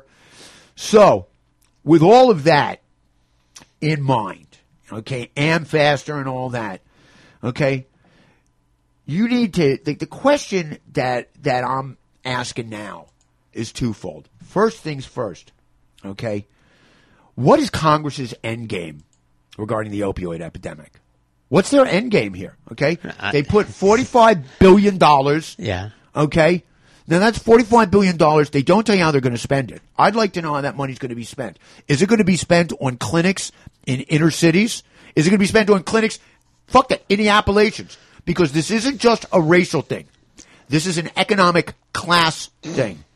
Okay, what we're discovering now, okay, and what we're what we're discovering now is that they really hate poor white people too. Well, That's why the that's, why the crystal meth thing just went. Exactly. I, I try to tell the inbred hillbillies that the people that they're supporting with their that they like because of their bigotry, they, they they see you the same way that you see black people. You're a different race as far as this one percent, the elites, the people that own everything. Yes. everyone is a different race. They're nobility, and we're the commoners, the, The pros. society is becoming more and more of a gated peasants, community. There's the like that gated peasants. community. By the way, in answer to your question, those rehab centers will be built by and for the companies that put the money into the politicians' pockets. Oh, there's a- there's a that's huge where- business. A so that's where those dollars business. will go. That's where those tax dollars will go. Where the the, the rehab center is built. Side be- note: yeah. health insurance pays for that. Right. So the health insurance companies, that's the most expensive thing health insurance Sure. companies can pay for because you do it over and Yeah. over and over again every year. You got to map uh, who's got the insurance. So, so that's where the rehab center is going to go. You got to keep in mind, okay, and I pointed this out when I did my whole pot thing, okay? 90% of the people who try drugs won't develop a problem with it. They're not Ninety percent of the people that go bowling won't become obsessed with bowling. Right. It's the person, not the thing. Right. Some people have obsessive, addictive personalities, and That's some people right. don't. 90% won't, so 10% will. But since that percentage has remained constant throughout Mm, the course yeah. of human Yeah, history, yeah. okay, that's not changing, okay? And since the population in America keeps increasing, it is a statistical certainty that the overall number of addicts is going to increase. Mm. That's just fucking math. Yep. I know, Yep. I know math, science, two plus two equals four. I know that that's a, you know, a crime for people, you know, for, for conservatives, you know, don't, don't believe your lying. What are you going to believe, me or your lying eyes? Right, right. You know? Okay. The question is which demographic will be affected by it the most? Not only now, but in the future, and how they're going to take a look at that, and who is going to set up a way to profit from it. Because that's really the end game. The end game is how to make money off of somebody else's down, you know, downfall. Mm. Okay, this is how banks make money. They don't make they, they make money by owning debt. Okay, when countries go to war, they run up debt. That's where the real money is. It's in owning the debt from war, Yeah. not the war. You know, that's I, this is just another way. I've I've been writing this thing called "Paid for Profit." Okay, Mm. and I'm probably never going to finish it because I don't know enough. I need a research assistant or probably two. But there's an entire industry out there. There's a there's a this huge group of people who literally, and the pharmaceutical companies are the most crystalline example, who literally set up ways to cause people angst and then set up ways to help them cure that angst. Sure. And make profit coming and going. So now, with all of that in mind, Mm-hmm. President Trump didn't go to Charlottesville, but tomorrow he's going to Phoenix. Mm-hmm. Personal tie in there is that Sh- Sheriff Joe Arpaio just got Right. convicted. I have been arrested by Sheriff Joe Arpaio. Oh, congratulations! Thank you very Lucky much. you. Did Thank you, you. Did he make you live in a tent? Uh, I didn't actually have to go to Tent City. I made it all the way through the horseshoe in time to actually make it home and see myself on the news. I actually, Awesome. Yeah, I made so many newscasts that I went through the system. Saw a judge on a uh, thing. There's something called a horseshoe in Phoenix, so they Mhm. move you from cell to cell. They give you something called a Ladmo bag, which is like your food bag. I see. But I actually, uh, I made the 12, 5, 6, uh, 10, and 1 o'clock in the morning newscasts. Nice work. Yeah, I you know, you're gonna go, you go big, baby. That's right. Yeah, and the question that I'm asking, you know, and and one of the things that people are saying is, you know, will he pardon him? Is Hmm. he going to give Arpaio a pardon? Because out there, his anti-immigrant stance, his Hmm. stronger border stance, is exactly the kind of thing that Trump supporters are going to love. And this is a perfect example of what I have been saying all along. And I'm, you know, people is is is Trump. You know, when they when he brought in Kelly to be uh, chief of staff, it's just a reset. Are we doing a reset? What's his? You know, what's he going? to He's doing a speech tonight. He's going to do a thing on Afghanistan. Okay, we need, we need to be distracted from the distractions that are distracting us from the original distractions that were set up to distract us from the distractions, Mhm. which we're setting. You know, it's the Patroishka doll. Sure. This is the bigger now Afghanistan. Big, big, big, big, big Patroishka doll. That's the biggest one. He'll come up with something else. I'm, Korea. oh, I have no idea. Right. You know, Absol- Ko- sure. I mean, I just figured. I told you this. I figured the whole Korea thing was based on the fact that Mm-hmm. this year's women's uh, golf U.S. Open was held at Trump national course in Bedminster, New Jersey, and Donald Trump was there. And the LPGA tour is basically dominated by women from Korea. And one of them won the uh, U.S. Open this year. I figure he just doesn't know the difference between North and South Koreans. He was just pissed. An American didn't win. So now he decided to get all, you know, Bent out of shape about Trumpy with, uh, with Korea. My question is, what's Trump's end game? And I've said it before and I'll say it again. The question is, is he so addicted to adulation that he's willing to overtly court a constituency that's primarily comprised of bigots, racists, and faux nationalists? And the answer, of course, is Yeah, yes. of course. President Trump doesn't care who follows him. Just so long as every time he turns around, he can see an allegiant following behind him. Everything he's said and done for the last 10 years is consistent with my contention that his real desire all along has been to be a cult leader. He didn't run for president because he wanted to be president. He ran for president figuring there was no way he could win, but he could garner a cult like following. And at this point, it seems like his long term goal is to avoid imprisonment because he knows that even if he's impeached, he'll be able to lead, as it were, a following. Indeed, if he's impeached and then indicted and convicted of a crime, so long as he can remain free on bail, his rabid pack of drooling drones will probably be even more vigilant in their defense and willfully ignorant commitment to his agenda. No matter how obvious or self-serving it is. The most crystalline example of his real goal is his continued adherence to fear-based fiction that got him elected in the first place. Yeah. This is what we need to pay attention to. You know that there is a conversation that has taken place in the White House somewhere about how to ensure that he gets treated you know, that, that Pence treats him the way Ford treated Nixon. I pardon him. We just need to Mm. move on. It's too Mm-hmm. big of a distraction of him, you know, and that's his thing. He doesn't care what happens just so long as he doesn't go to jail. The rest of it, seriously, as a matter of fact, he would also he would almost bolster his status with his following if he were indicted and right. convicted. Oh, he's a martyr. He's a yeah, yes, yes. Look at what these liberal Hollywood Jews are doing to our champion. That's exactly it. And I'm looking back at what happened with the opioid epidemic, and I'm looking back at the frustration now, Mm. okay, of blacks with the whole uh, statute thing and his obvious courtship of bigots, racists, okay? Mm. And I wrote, you know, the fr- people talk about the frustration Mm. of the minority communities. Their frustration. And the frustration really, what the common thread of people frustrated with Trump, what he's doing now in his racist dialectic, and the groups of people, you know, this alt right racist KKK bigot bunch of. What they have in common with the inner city minorities who were the original uh, originally, you know, got hit by the drug scourge. I mean, you have to go back to Vietnam. The the soldiers returning home from Vietnam, New York City had like you know a couple hundred thousand drug addicts. I mean, we had a huge heroin addiction in New York City after Vietnam. Nobody did shit about that. What they have in common with today's people, okay, is a lack of political power. This is what it comes down Yeah. to: poor blacks and poor whites. Okay.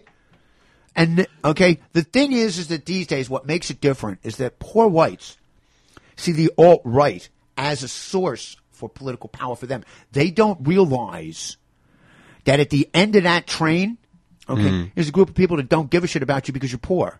Right. White doesn't matter. But as strange as that sounds, He's right. yeah, They don't don't- court rich blacks. They got no problem with that. They're blue. They're the blue bloods. Yes. to themselves, they're blue, and, And no one else. not. is, He's a yeah. piece of shit. He's He's a piece broke. of shit. He's uh, right. He's uh, everybody. All those articles that, from uh, the New Yorkers. uh, You know, Oh, all yeah, he was saying, "We- broke. He literally was broke. Yeah. Broke. Yeah. In debt. Until the Russians. As a matter of fact, I'd be willing to bet you right now that if an accurate accounting of of him Oh, came out, that's why they he'd be in the red. the taxes. He'd be I- in the right. red. No It's question. all no question. and yet the funny thing is, is that rich people don't go to prison. Like it's really rare Yeah. that rich people go to prison. You talk about what's his name who ran the Ponzi scheme. Mhm. But he wasn't rich. He was Madoff. broke. Yeah, Madoff was broke. Mhm. He was broke. When he was rich, he didn't go to prison. Should've- Nobody wanted to send him to prison when he was ripping off people. saved some of it was only when he money. lost money that he was forced to go to prison. Right. Rich people don't go to prison. The question is, if Donald Trump isn't rich for real, Mm-hmm. will he wind up in prison? And then after that, what's going to happen? You know, Steve Bannon, you got to give him credit. He, you know, he's a rat leaving a sinking ship. Okay, a ship he constructed, I might add. Yeah. Okay, and now.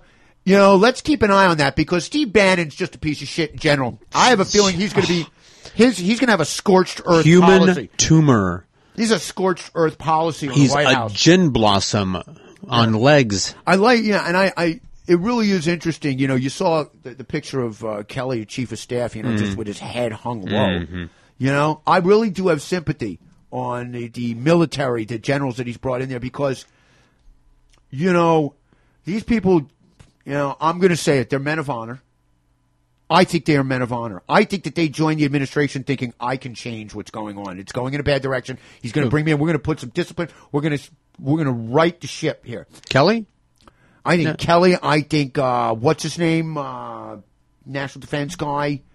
Um, I can't remember his name. He, he wrote a he wrote a book that was very critical of Vietnam um, and the way in which we went. But there are a bunch of them. Even um, you know, I just think that they are honorable men who are realizing rapidly that you know commander in chief commands them.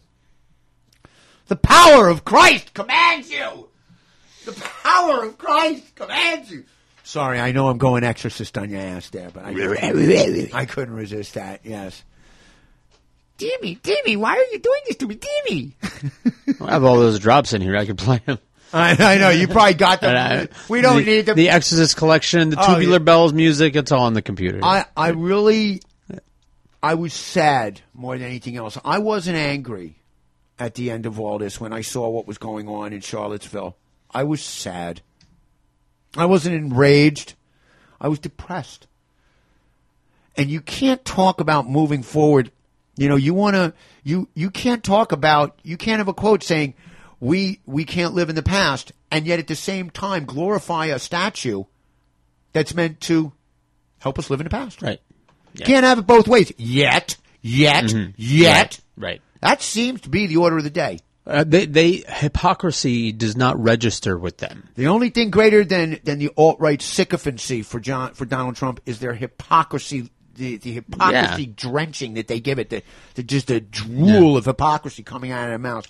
All right, I, I think that might be enough there. All right. but literally, I think this is what we're going to have to pay attention to now because this is the next. This is this is the next front in the war on poverty. It's going to be the war on drugs. How do you solve the drug problem in Appalachia? Well, you give them something else to do. All the people that became addicted to drugs there are not drug addicts. They're not. What they are is without hope. Sure. They have no hope. Have third world hope has been taken away from them. Their jobs have been lost. They're not making the wages. They're looking for a scapegoat, and they're looking for escapism. Mm-hmm. Give them something to be proud in. Give them employment. Let them work hard and put food on their table. Lord knows they did it as coal miners. Yeah. You think these guys aren't hardworking motherfuckers? They're the hardest working motherfuckers out there, pal. No, Yep. no black man alive today has ever been a slave. Bullshit. Bullshit. We got Mexican slaves all over the country. Go to any, go to any place where they grow vegetables or fruit. You think that's not slave labor? No protection, no nothing, minimum payments, living in shacks. You might as well go back to the fucking Mississippi in the 1850s.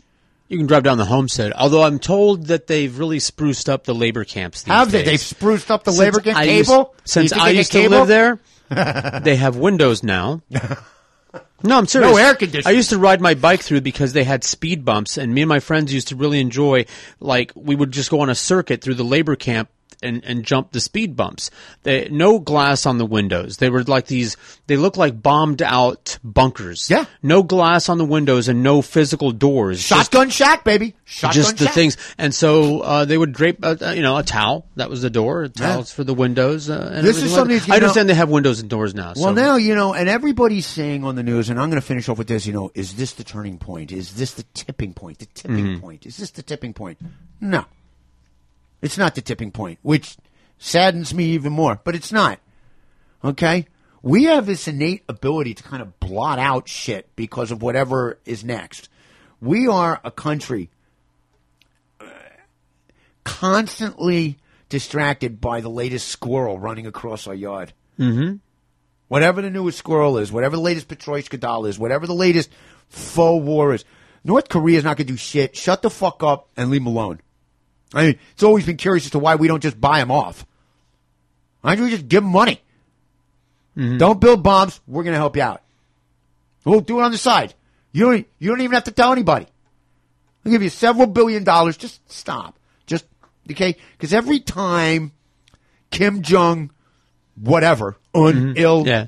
you know, It's the third. uh, What's the time? It's time to get Kim Jong Il. Okay, but every time you like that one, spur of the moment, trademark. Every time he, you know, rants and raves, the entire world fucking ducks under the desk. All right, just Yeah. stop. It's a waste of money, a waste of their money, our money, our time, our effort. You are wait. We'll give you money to not do it. Oh, by the way, side note, what the hell's going on with the Navy? Oh the- yeah, yeah. What? God, Do your research and bring it up on the next show. Yeah, but they're just uh, snuffing her hormones. Or they're looking for uh, ten guys now. Yeah. in- you know, off of Singapore. Th- and uh, and it's yeah, no just- bullshit, NPR man. had a story about it this morning. Yeah. And That's um, the fourth one this year. The Mm-hmm. fourth one this year. they're obviously drinking and driving, or uh, They're not. This isn't. No, pills. no, no, no, no. Something's going on. There's something going wrong. They're not updating their navig. State. They're not getting state of the art navigational systems. You know, the ship was the John McCain Senior Mhm. ship. That's John McCain's dad, who's a Navy Mhm, man as mhm. well. You know, shout out John McCain. Shout out. Yeah. You know, he came through like a fucking trooper. Like, you know, like Mm-hmm. a fucking trooper. I don't know what's going on with that, but that's that's disturbing. I find that that's kind of freaked out, man. Yeah. No. All right. Enough of that. We're going to keep it going. Yo, this one's special going out to Sylvia. Hope you're getting better, honey, because this is the Nils Long, Long, Landgren Funk Unit, and they're out of where? Bistrukis, what? They're out of Sweden. That's right. It's Nils Longren on the Groovathon on SoFloRadio.com. NLFU.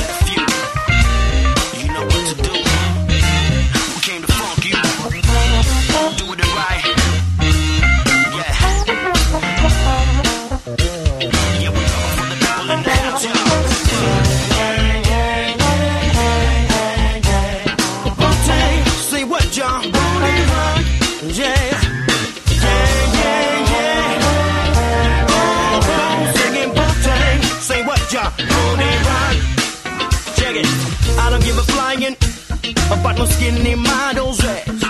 I just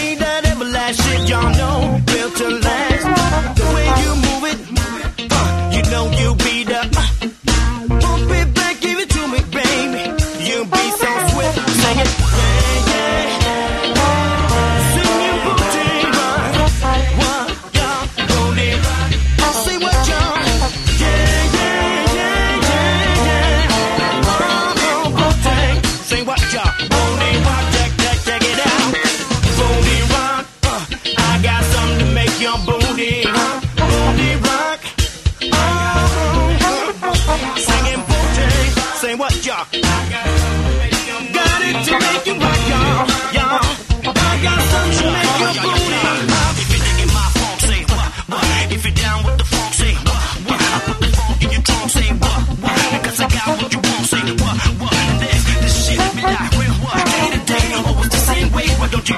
Why don't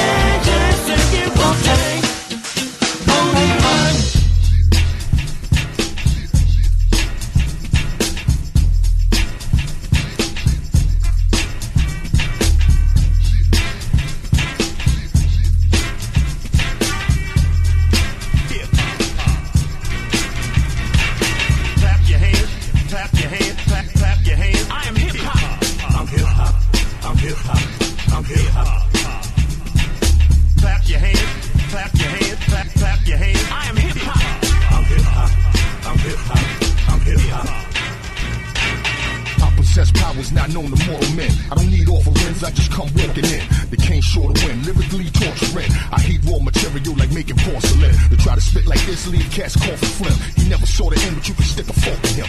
Peace to Kool Herc because that's where we all descend. If you ain't talking hip hop, it ain't important then. They talk about my swag, but the cane is much more. Carve my face in a mountain by the name of Crushmore. I am somebody, is what Jesse programmed. But speaking hip hop, that's somebody I am. You dig? Marley puts the code out for a girl and it's me.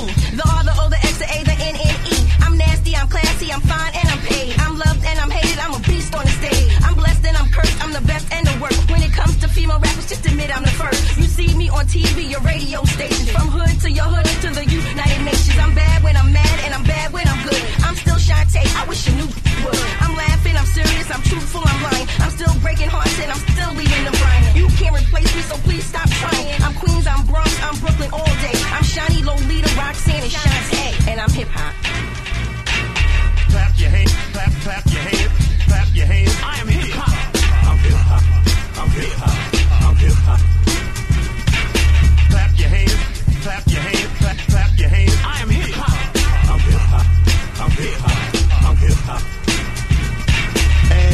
This one's a definite win. Like a Mike Tyson in his prime, left of your chin. Trevor Berbick rappers get tangled on ropes, sporadic and accurate, like a tech with a scope. Who's next to get choked? You clowns are blue in the face. Papa Smurf, Gargamella's here to ruin your race. Smack you in the mouth, and now you're losing your taste. Fella, we on deck now, so your movement can wait. Who's in the place? Craig G, Marley Marl on the beat. Hey yo, Queens, I know that you can relate. And everything is a 10, like a 2 and an 8. Too many snitches in the game, nigga, on doing the case. Doors off the hinge, we refusing to wait. Molly started from the top, homie Q in the great. Clear a lane, young fella, cause you in the way. Forget yesterday, Gunny, I'm a shoe in the In order to harm me, you got to bring your whole brigade. Before long, I'm pissing on your whole parade. Whole mind without any type of assistance, so your ass better off keeping your distance. Don't need 16, I'll do that ass in the first state. Living in Atlanta, but New York is my birth state. My rhyme book is bulletproof, it's made out of Teflon. Think that you can do me, kid? Then go ahead and test Sean. I ain't running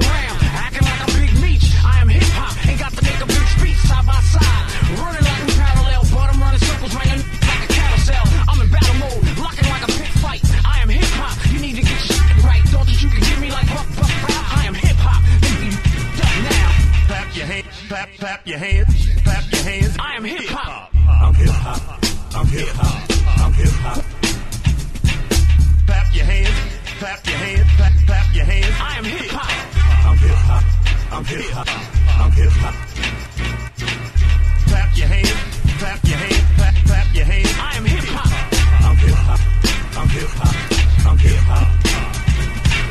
Clap your hands, clap your hands, clap, clap your hands. I am hip hop. My ship is going down, and I'm going down with it. How's that? All this is an illusion. I'm on my ass. I haven't got a pot to piss in. Hmm. A hundred grand a week. Painful.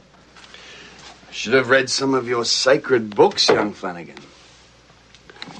The only thing I know about saloons is how to pour whiskey and run my mouth off. I knew nothing about insurance, or sales tax, or the building code, or labour costs, or the power company, or purchasing, or linens. Everyone with a hand stuck it in my pocket. You must make enough to cover that.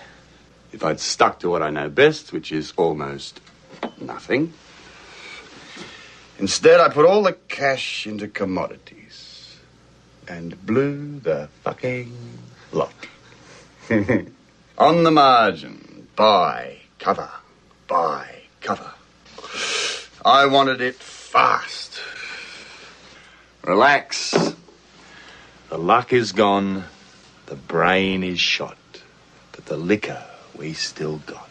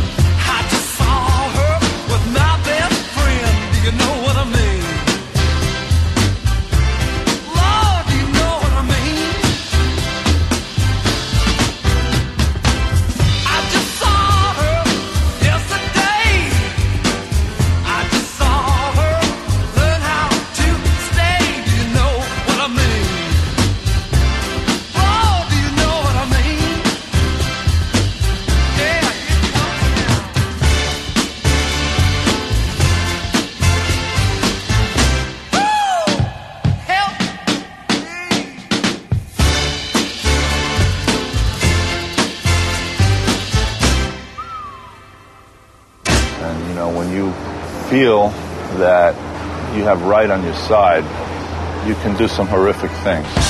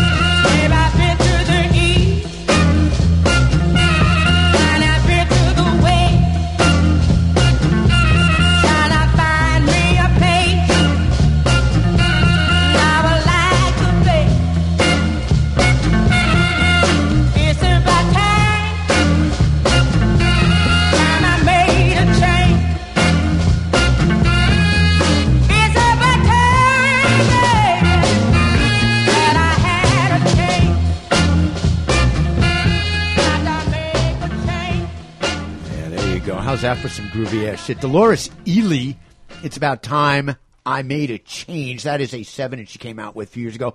Yeah, before that, Led Zeppelin, The Ocean Live from How the West Was Won. That's a triple live album that came out in uh, 2003. They came out with that and a DVD, and it's a bunch of stuff they put together from their live shows from 1972. They did them out in L.A., and uh, I wrote it down here. They they were from the L.A. Forum and the Long Beach Arena. So great stuff there if you like Zeppelin, and if you don't, I don't even want to know you to be honest with you. I mean, that was a that was a. I ever tell you about the guy that I met who was like in all this heavy, heavy rock and hard trying rock, and I was like, oh, he's like, I'm not a really big Led Zeppelin fan. Yeah, yeah, you I'm like, uh, why? What? You- what? it's, what? We don't speak the same. Yeah, exactly. Before that, well, there was a couple of clips in there. We had Lee Michaels, of course, doing, you know, do you know what I mean? A classic, if ever there was one from 71. That was surrounded by a, another clip from the movie Cocktail, where, uh, Coughlin goes, I should have paid more attention to your books, young Flanagan. okay? And on the other side of the Lee Michaels was an actual quote from the actual Brian Flanagan when he says, uh, "When you feel you have right on your side, you can do some pretty horrific things." That is a uh, from the documentary "The Weather Underground." That originally aired on PBS. I'm going to have a little bit more on Flanagan in a second related to all that. For the cocktail clip, Marley Marl, I am hip hop. That, of course, has Marley Marl, Roxanne, MC Shan, uh, a few other people on that. You know, that was the uh, Juice Crew that I brought up last week. Kicking off the set, straight out of Sweden, baby. Nils Landgren's Funk Unit. That is Booty Rock from Funk the World, which came out in 2003. He's actually a trombonist. That's what he does. He plays trombone. And I, you know what I got for you? Hmm. Just for you. Okay. He's got an album out called Funky ABBA. Ooh. Ooh. All right. Okay. So I went through and I, I sifted through. I know hmm. it sounds, you know, a little off until you listen to ABBA and you realize what you can do with their original tracks, where you can take them. Oh, okay. You take them to places. You can take them, and he does. Some of it is pretty lame. okay. okay. But there's a bunch of it that's super duper cool. I mean, he does some interesting shit, man. You know, it's it's wild what people can do with some of this old stuff and how they turn it around. So, Brian Flanagan, you know, from the movie uh, Cocktail.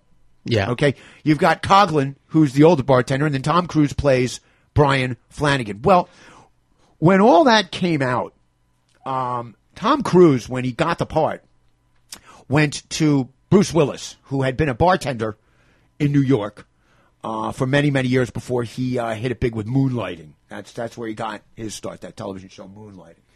And he had been a bartender at uh, Cafe Central, at Parallel Club, a couple of places. So when Tom Cruise got the gig, he got the got the part in the movie. He went to went to Bruce Willis and said, "Look, I you know, tell me somebody I can go to, show me you know the you know the real ropes for bartending in New York City." He sent him a guy named Stephen Eads, and Stephen Eads at the time was running the bar at a place called Lucy Surfateria, which was on Broadway between 105th and 106th. So Tom Cruise shows up with his friend and bodyguard. Um, you know, he has to bring somebody with. Tom Cruise is not a very big guy. He's like He's like five, five six, five seven. Yeah, five. I got I got a solid. I got several inches on the money. Yeah, Mhm. okay, I got some. And so we went there, but of course, Lucy Surfateria was kind of it was on Broadway, so there were too many people there. And Stephen Eads goes, "Look, go around the corner, go to the night cafe, okay, ask for Brian Flanagan. He'll he'll show you what to do." Mhm. So I'm sitting at the bar with Kenny Sanzel. Ken, of course, is uh, Ken's a uh, movie director and writer. He did uh, Blunt Force Trauma. Okay. The movie that came out last year about guys who get into dueling. They, Mhm. they duel with real guns in South That- America. I, I like that movie. Yeah, it's a cool movie. That's my friend Kenny Sanzel, okay, who was a uh, cop in New York. He was a transit cop. Um, he wrote it and directed it. Hmm. He also directed uh, or wrote the screenplay for uh, The Replacement Killers with Mira Sorvino, Chow Yun Fat. He's working on something now, but he won't tell me about it. You know, so. Mhm. But um, so me, Ken Sanzel, and a guy named Felix D'Arienzo, who is a patent and trademark lawyer. Mhm. Um, we were all sitting at the bar, sitting at the corner of the bar, and walks Tom Cruise. There was maybe half a dozen people in the bar besides us. Okay, stuck him behind a bar, put him behind a bar. Couldn't have been a nicer guy. Yeah. Seriously, couldn't have been a nicer guy. Bought everybody. He's like, you know, I'm going to make these drinks. They're going to suck. Just give me a number, you know, for whatever it costs and whatever. Well, cut to the movie. The guy who trained him is the guy whose name, Brian Flanagan. Uh, Flanagan was a member. Um, now it's out there. Now that he's done the documentary, documentary, Brian Flanagan was originally a, was a, uh member of the Weather Underground. He had been with the SDS uh, at Columbia University and then joined the Weather Underground. And um, I thought it was interesting because he goes, uh, I should have read some of your your books. And I'm saying, well, Brian actually did come out with a book. It's called Dookie's Col- Dookie was his nickname. Dookie Mhm. is his nickname. And uh, it's called Dookie's College of Pool Knowledge because we were all on the same pool team. Okay. Um, I was, you know, when they started the the pool leagues back in the day. This is in the, uh, I guess, in the late '80s is when we it started the American Pool Players Association League. Literally, you get a little card, you know, as a member. So now they're up to ten thousand, you know, maybe even more than that at this point. Okay, my player number is one ninety six. That's how early we were. We were like the first league right there. And so our team was called Foul Play, and our motto was, "Every shot makes somebody happy." And Brian, who is a master pool player, okay, he's Mhm. borderline. At the, in the, back in those days, he was borderline professional. He would get called in when they needed somebody for any of the pro tournaments at Amsterdam Billiards, Chelsea Billiards. If they needed somebody extra to fill out the board, they would Mhm. call. He was one of those guys, and you know he's played with the Rebel and Johnny Orvalino, and so he came out with Dookie's College of Pool Knowledge, and we all got better as a result of that book. So Coughlin should have learned something That's because his books really did mean something. So that's my my Brian Flanagan story. Okay. We had notes from, you know, advice from the movie Cocktail. I put it all on commodities. Well, let me tell you something. As somebody who worked in the commodities exchange, I can tell you that's a mistake unless you're actually on the exchange itself. You're a sucker and you lost it all. So there you go. Hey, you know what? Time for me to take care of the people who take care of me. You know who I'm talking about? Yeah. Precision Auto Works at Pompano Beach, Florida. 954 247 9362. Dave and the entire ASE certified crew, best in the biz. I got a special shout out this week to Ashley. Okay, first of all, chicks who are gearheads turn me on. Chicks who can fix cars, come on, man, because I don't know shit, man. All right, and she's in there. She's doing a great job. They are working on a '65 Mustang right now. Oh my God. It's going to be all put back together. I've seen it in a raw form right now because they got to drop a new engine in it. Mhm. But it's they're doing up the oh oh oh oh. So you know I don't know, but uh, she's a member of the Busted Knuckle Club and bonus package for her boyfriend. Apparently she's also a foodie because I ran into her at the uh, Publix, my local Publix, just the other day, and she's like looking for ingredients to make some sort of sausage and pepper dish. I was like, hey, you know, check out epicurious.com. That's where I sent her. So, you know, bonus package for whoever her boyfriend is. You know, fixes cars, fixes dinner. I'm telling you straight up, that guy better be good at things like gar, you know, trash removal and lawn maintenance. Okay? Because otherwise he's going to serve no purpose whatsoever in that relationship. Okay? You got to, got to toe the line on that one. Anyway, man, Precision Auto Works. I was just in there. I had to have a new starter put in the car. Oh. Bummer. Look, there's not much you can do about it. You know, when a starter goes, there's no warning. There's literally no warning for that. Like, because I'd use the car in the morning to see you, of all people. Mm-hmm. Remember? We got Yeah. together? Yeah. And so, did that in the, in the morning, come back, pfft, wouldn't start. Wouldn't start at all. Wow. Nothing. Battery's fine. Everything's fine. So I took it over there. Boom. Next day, bing, bang, boom, done. I'm telling you, bumper to bumper. Okay? Mm-hmm. Right off of 95. You get on Atlantic. You go west to Andrews, south to 3rd Street, go over two blocks, 60 seconds off the highway. Absolutely Groovathon approved. Okay? Great. Mention the Groovathon, and there is a discount. You can go to the SoFloRadio.com website. Click on the box that says Tony C's Groovathon. You're going to find my page. On that page, every show I've ever done with every song for every show listed there. Of course, there's a link for every show, which could be downloaded or listened to for free. We give that shit away, baby. You give away the groove.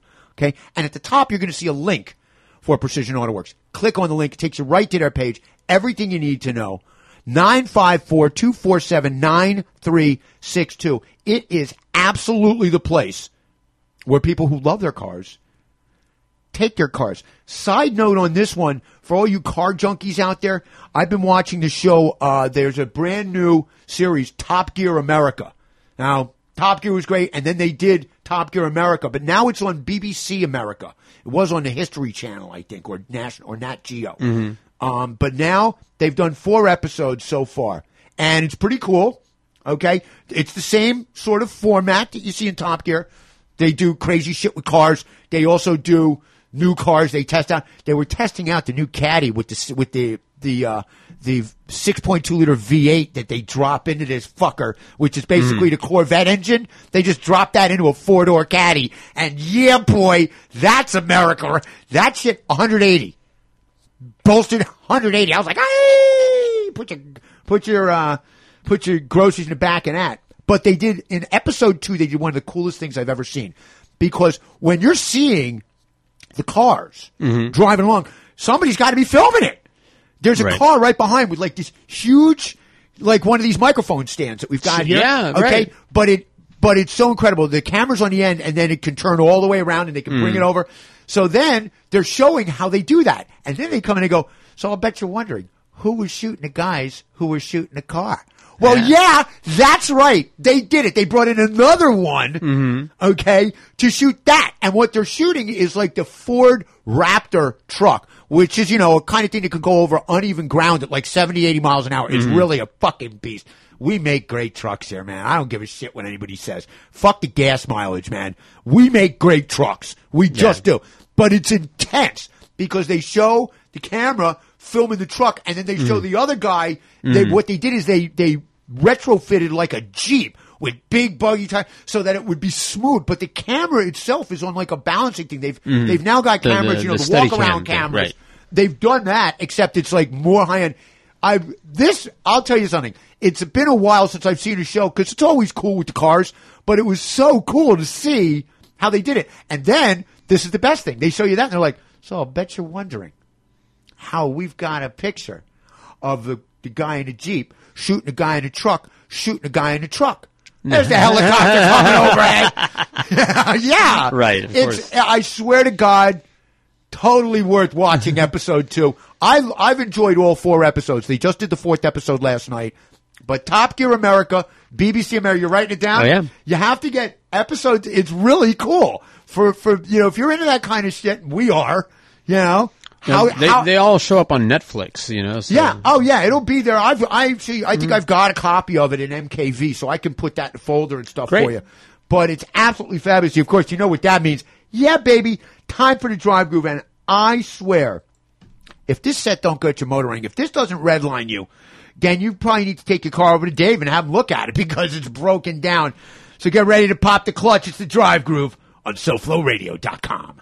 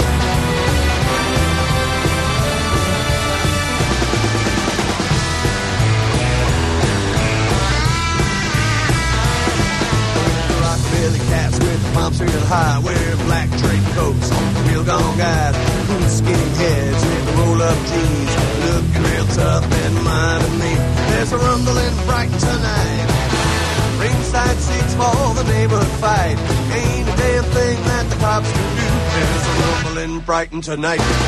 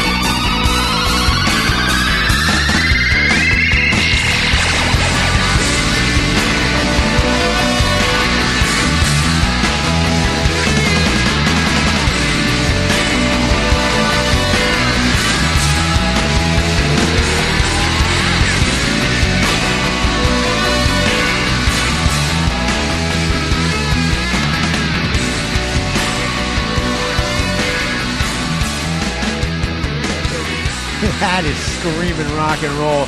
Steve Stevens, that is prime mover from Memory Crash, one of my favorite albums by that guy, of course. Billy Idol's old guitar player. Before that, we love it. We can't get enough of it. Ghost Right. Riders in the Sky. Glen Campbell and Roy Clark. That is live from Hee Haw in 1990. Now, Roy Clark is playing a six string Telecaster. First of all, these are two fantastic flat pickers. Okay. Roy Clark, obviously. So he's playing the six string Telecaster and that, that ding, ding, ding, you know, that, that real, like I said, you know, that Albert Lee sound, a great fucking crisp sound. Glen Campbell is playing an electric 12 string guitar on that. His solos on that are on a 12 string. Okay. That's just obscenely good. Now, I have no idea what kind of guitar it is. I looked at it for a while. Unfortunately, Glen Campbell passed away recently. You know who else? Jerry Lewis just died. Yeah, yeah. There's kind of a bummer. The National Not Day of mixed feelings about Jerry, National but Day of Mourning in o- France. overall positive. It's a National Day of Mourning in France. Yeah. Well, you know he's Is- like is beloved that a- there. Is that, a He's joke? is that a joke or not a joke? No, it's, he's a comic I genius. know- as far as I know I'm they love him. Yeah. But you know, I uh, I met Glen Campbell's son back in of all places. By the time I got to Phoenix in '91, he arrived soon after me, so I met him in an interesting place. And before that, Roy Buchanan doing one of the all-time greats, Peter Gunn. That is from an album that came out in 2007. It's a collection of live tracks called Messiah on guitar, and of course, that's a takeoff on uh, the Messiah Will Return, which is you know one of his more famous uh, tracks of all time. I actually saw Roy Buchanan at the bottom line um, the last time he ever played live uh, at the bottom line before he hung himself in his jail cell. That's still a bit Hmm. uh, dubious. Before that, yeah, I said it. I fucking meant it. Tom Jones, baby. I wish you would from live on soundstage.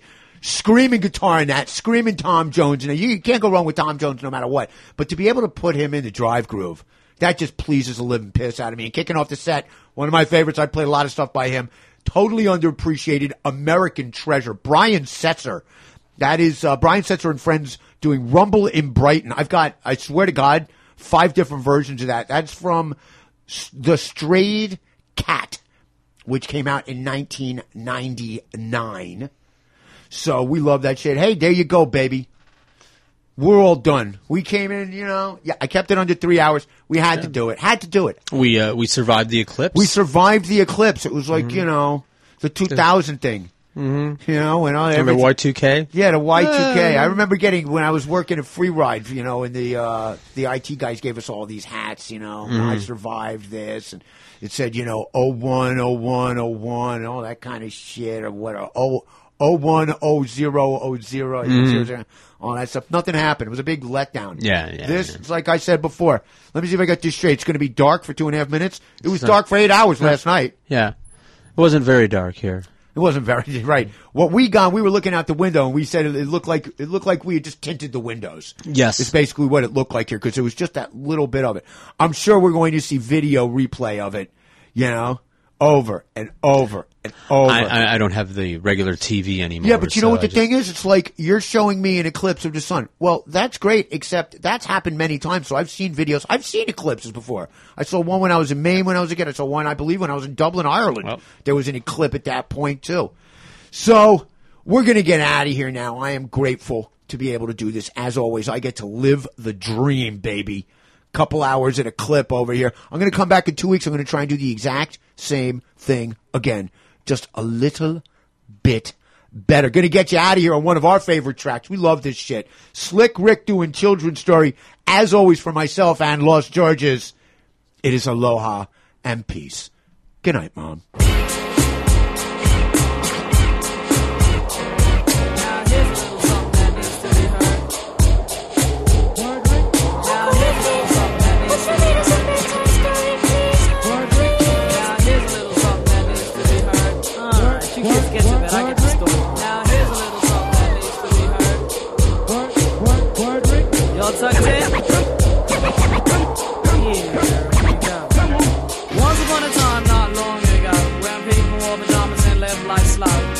Were stern and justice stood, and people were behaving like they ought to good. There lived a little boy who was misled by another little boy, and this is what he said. Me and you tonight, we're gonna make some cash, robbing old folks and making the. They did the job, money came with ease, but one couldn't stop. It's like he had a disease. He robbed another and another and a sister and a brother. Tried to rob a man who was a DT undercover. The cop grabbed his arm, he started acting erratic. He said, "Keep still, boy, no need for static." Punched him in his belly and he gave him a slap. But little did he know the little boy was strapped. The kid pulled out a gun, he said, "Why'd you hit me?" The barrel set straight for the cop's kidney. The cop got scared. The kid he starts to figure, "I'll do years if I pull this trigger." So he cold dashed and ran around the block, cop radios into another lady cop. He ran by a tree, there he saw his sister. Shot for the head, he shot back, but he missed her. Looked round, couldn't from expectations. He decided he'd hit for the subway stations, but she was coming and he made a left. He was running top speed till he was out of breath. Knocked an old man down and swore he killed Sorry. him. Then he made his move to an abandoned building. Ran up the stairs up to the top floor. Open up a door there, guess who we saw? Who? Dave the dope fiend shooting dope. Who don't know the meaning of once and on soap? He said, I need bullets, hurry up, run. The lowlife brought back this dope machine gun. He went outside, but there was cops all over. Then he dipped into a car, a stolen Nova. Raced up the block doing 83. Crashed into a tree near you university. Escaped alive, though the car was battered. Rat-a-tat-tatted and all the cops scattered. Ran out of bullets and he still had static. Grabbed the pregnant lady and pulled out the automatic. Pointed at her head, he said the gun was full of lead. He told the cops, back off, for honey here's dead. Deep in his heart, he knew he was wrong, so he let the lady go and he starts to run on. Uh-huh. Sirens sounded, he seemed astounded, and before long the little boy got surrounded. He dropped his gun, so went the glory, and this is the way I have to end this story. He was only 17 what? in a madman's dream. The cop shot the kid, I still hear him scream. This ain't funny, so don't you dare laugh. Uh -huh. Just another case about the wrong path. Uh -huh. Straight and narrow are your soldiers cast. good night, good night, good night. Knock him out the block. Knock him out,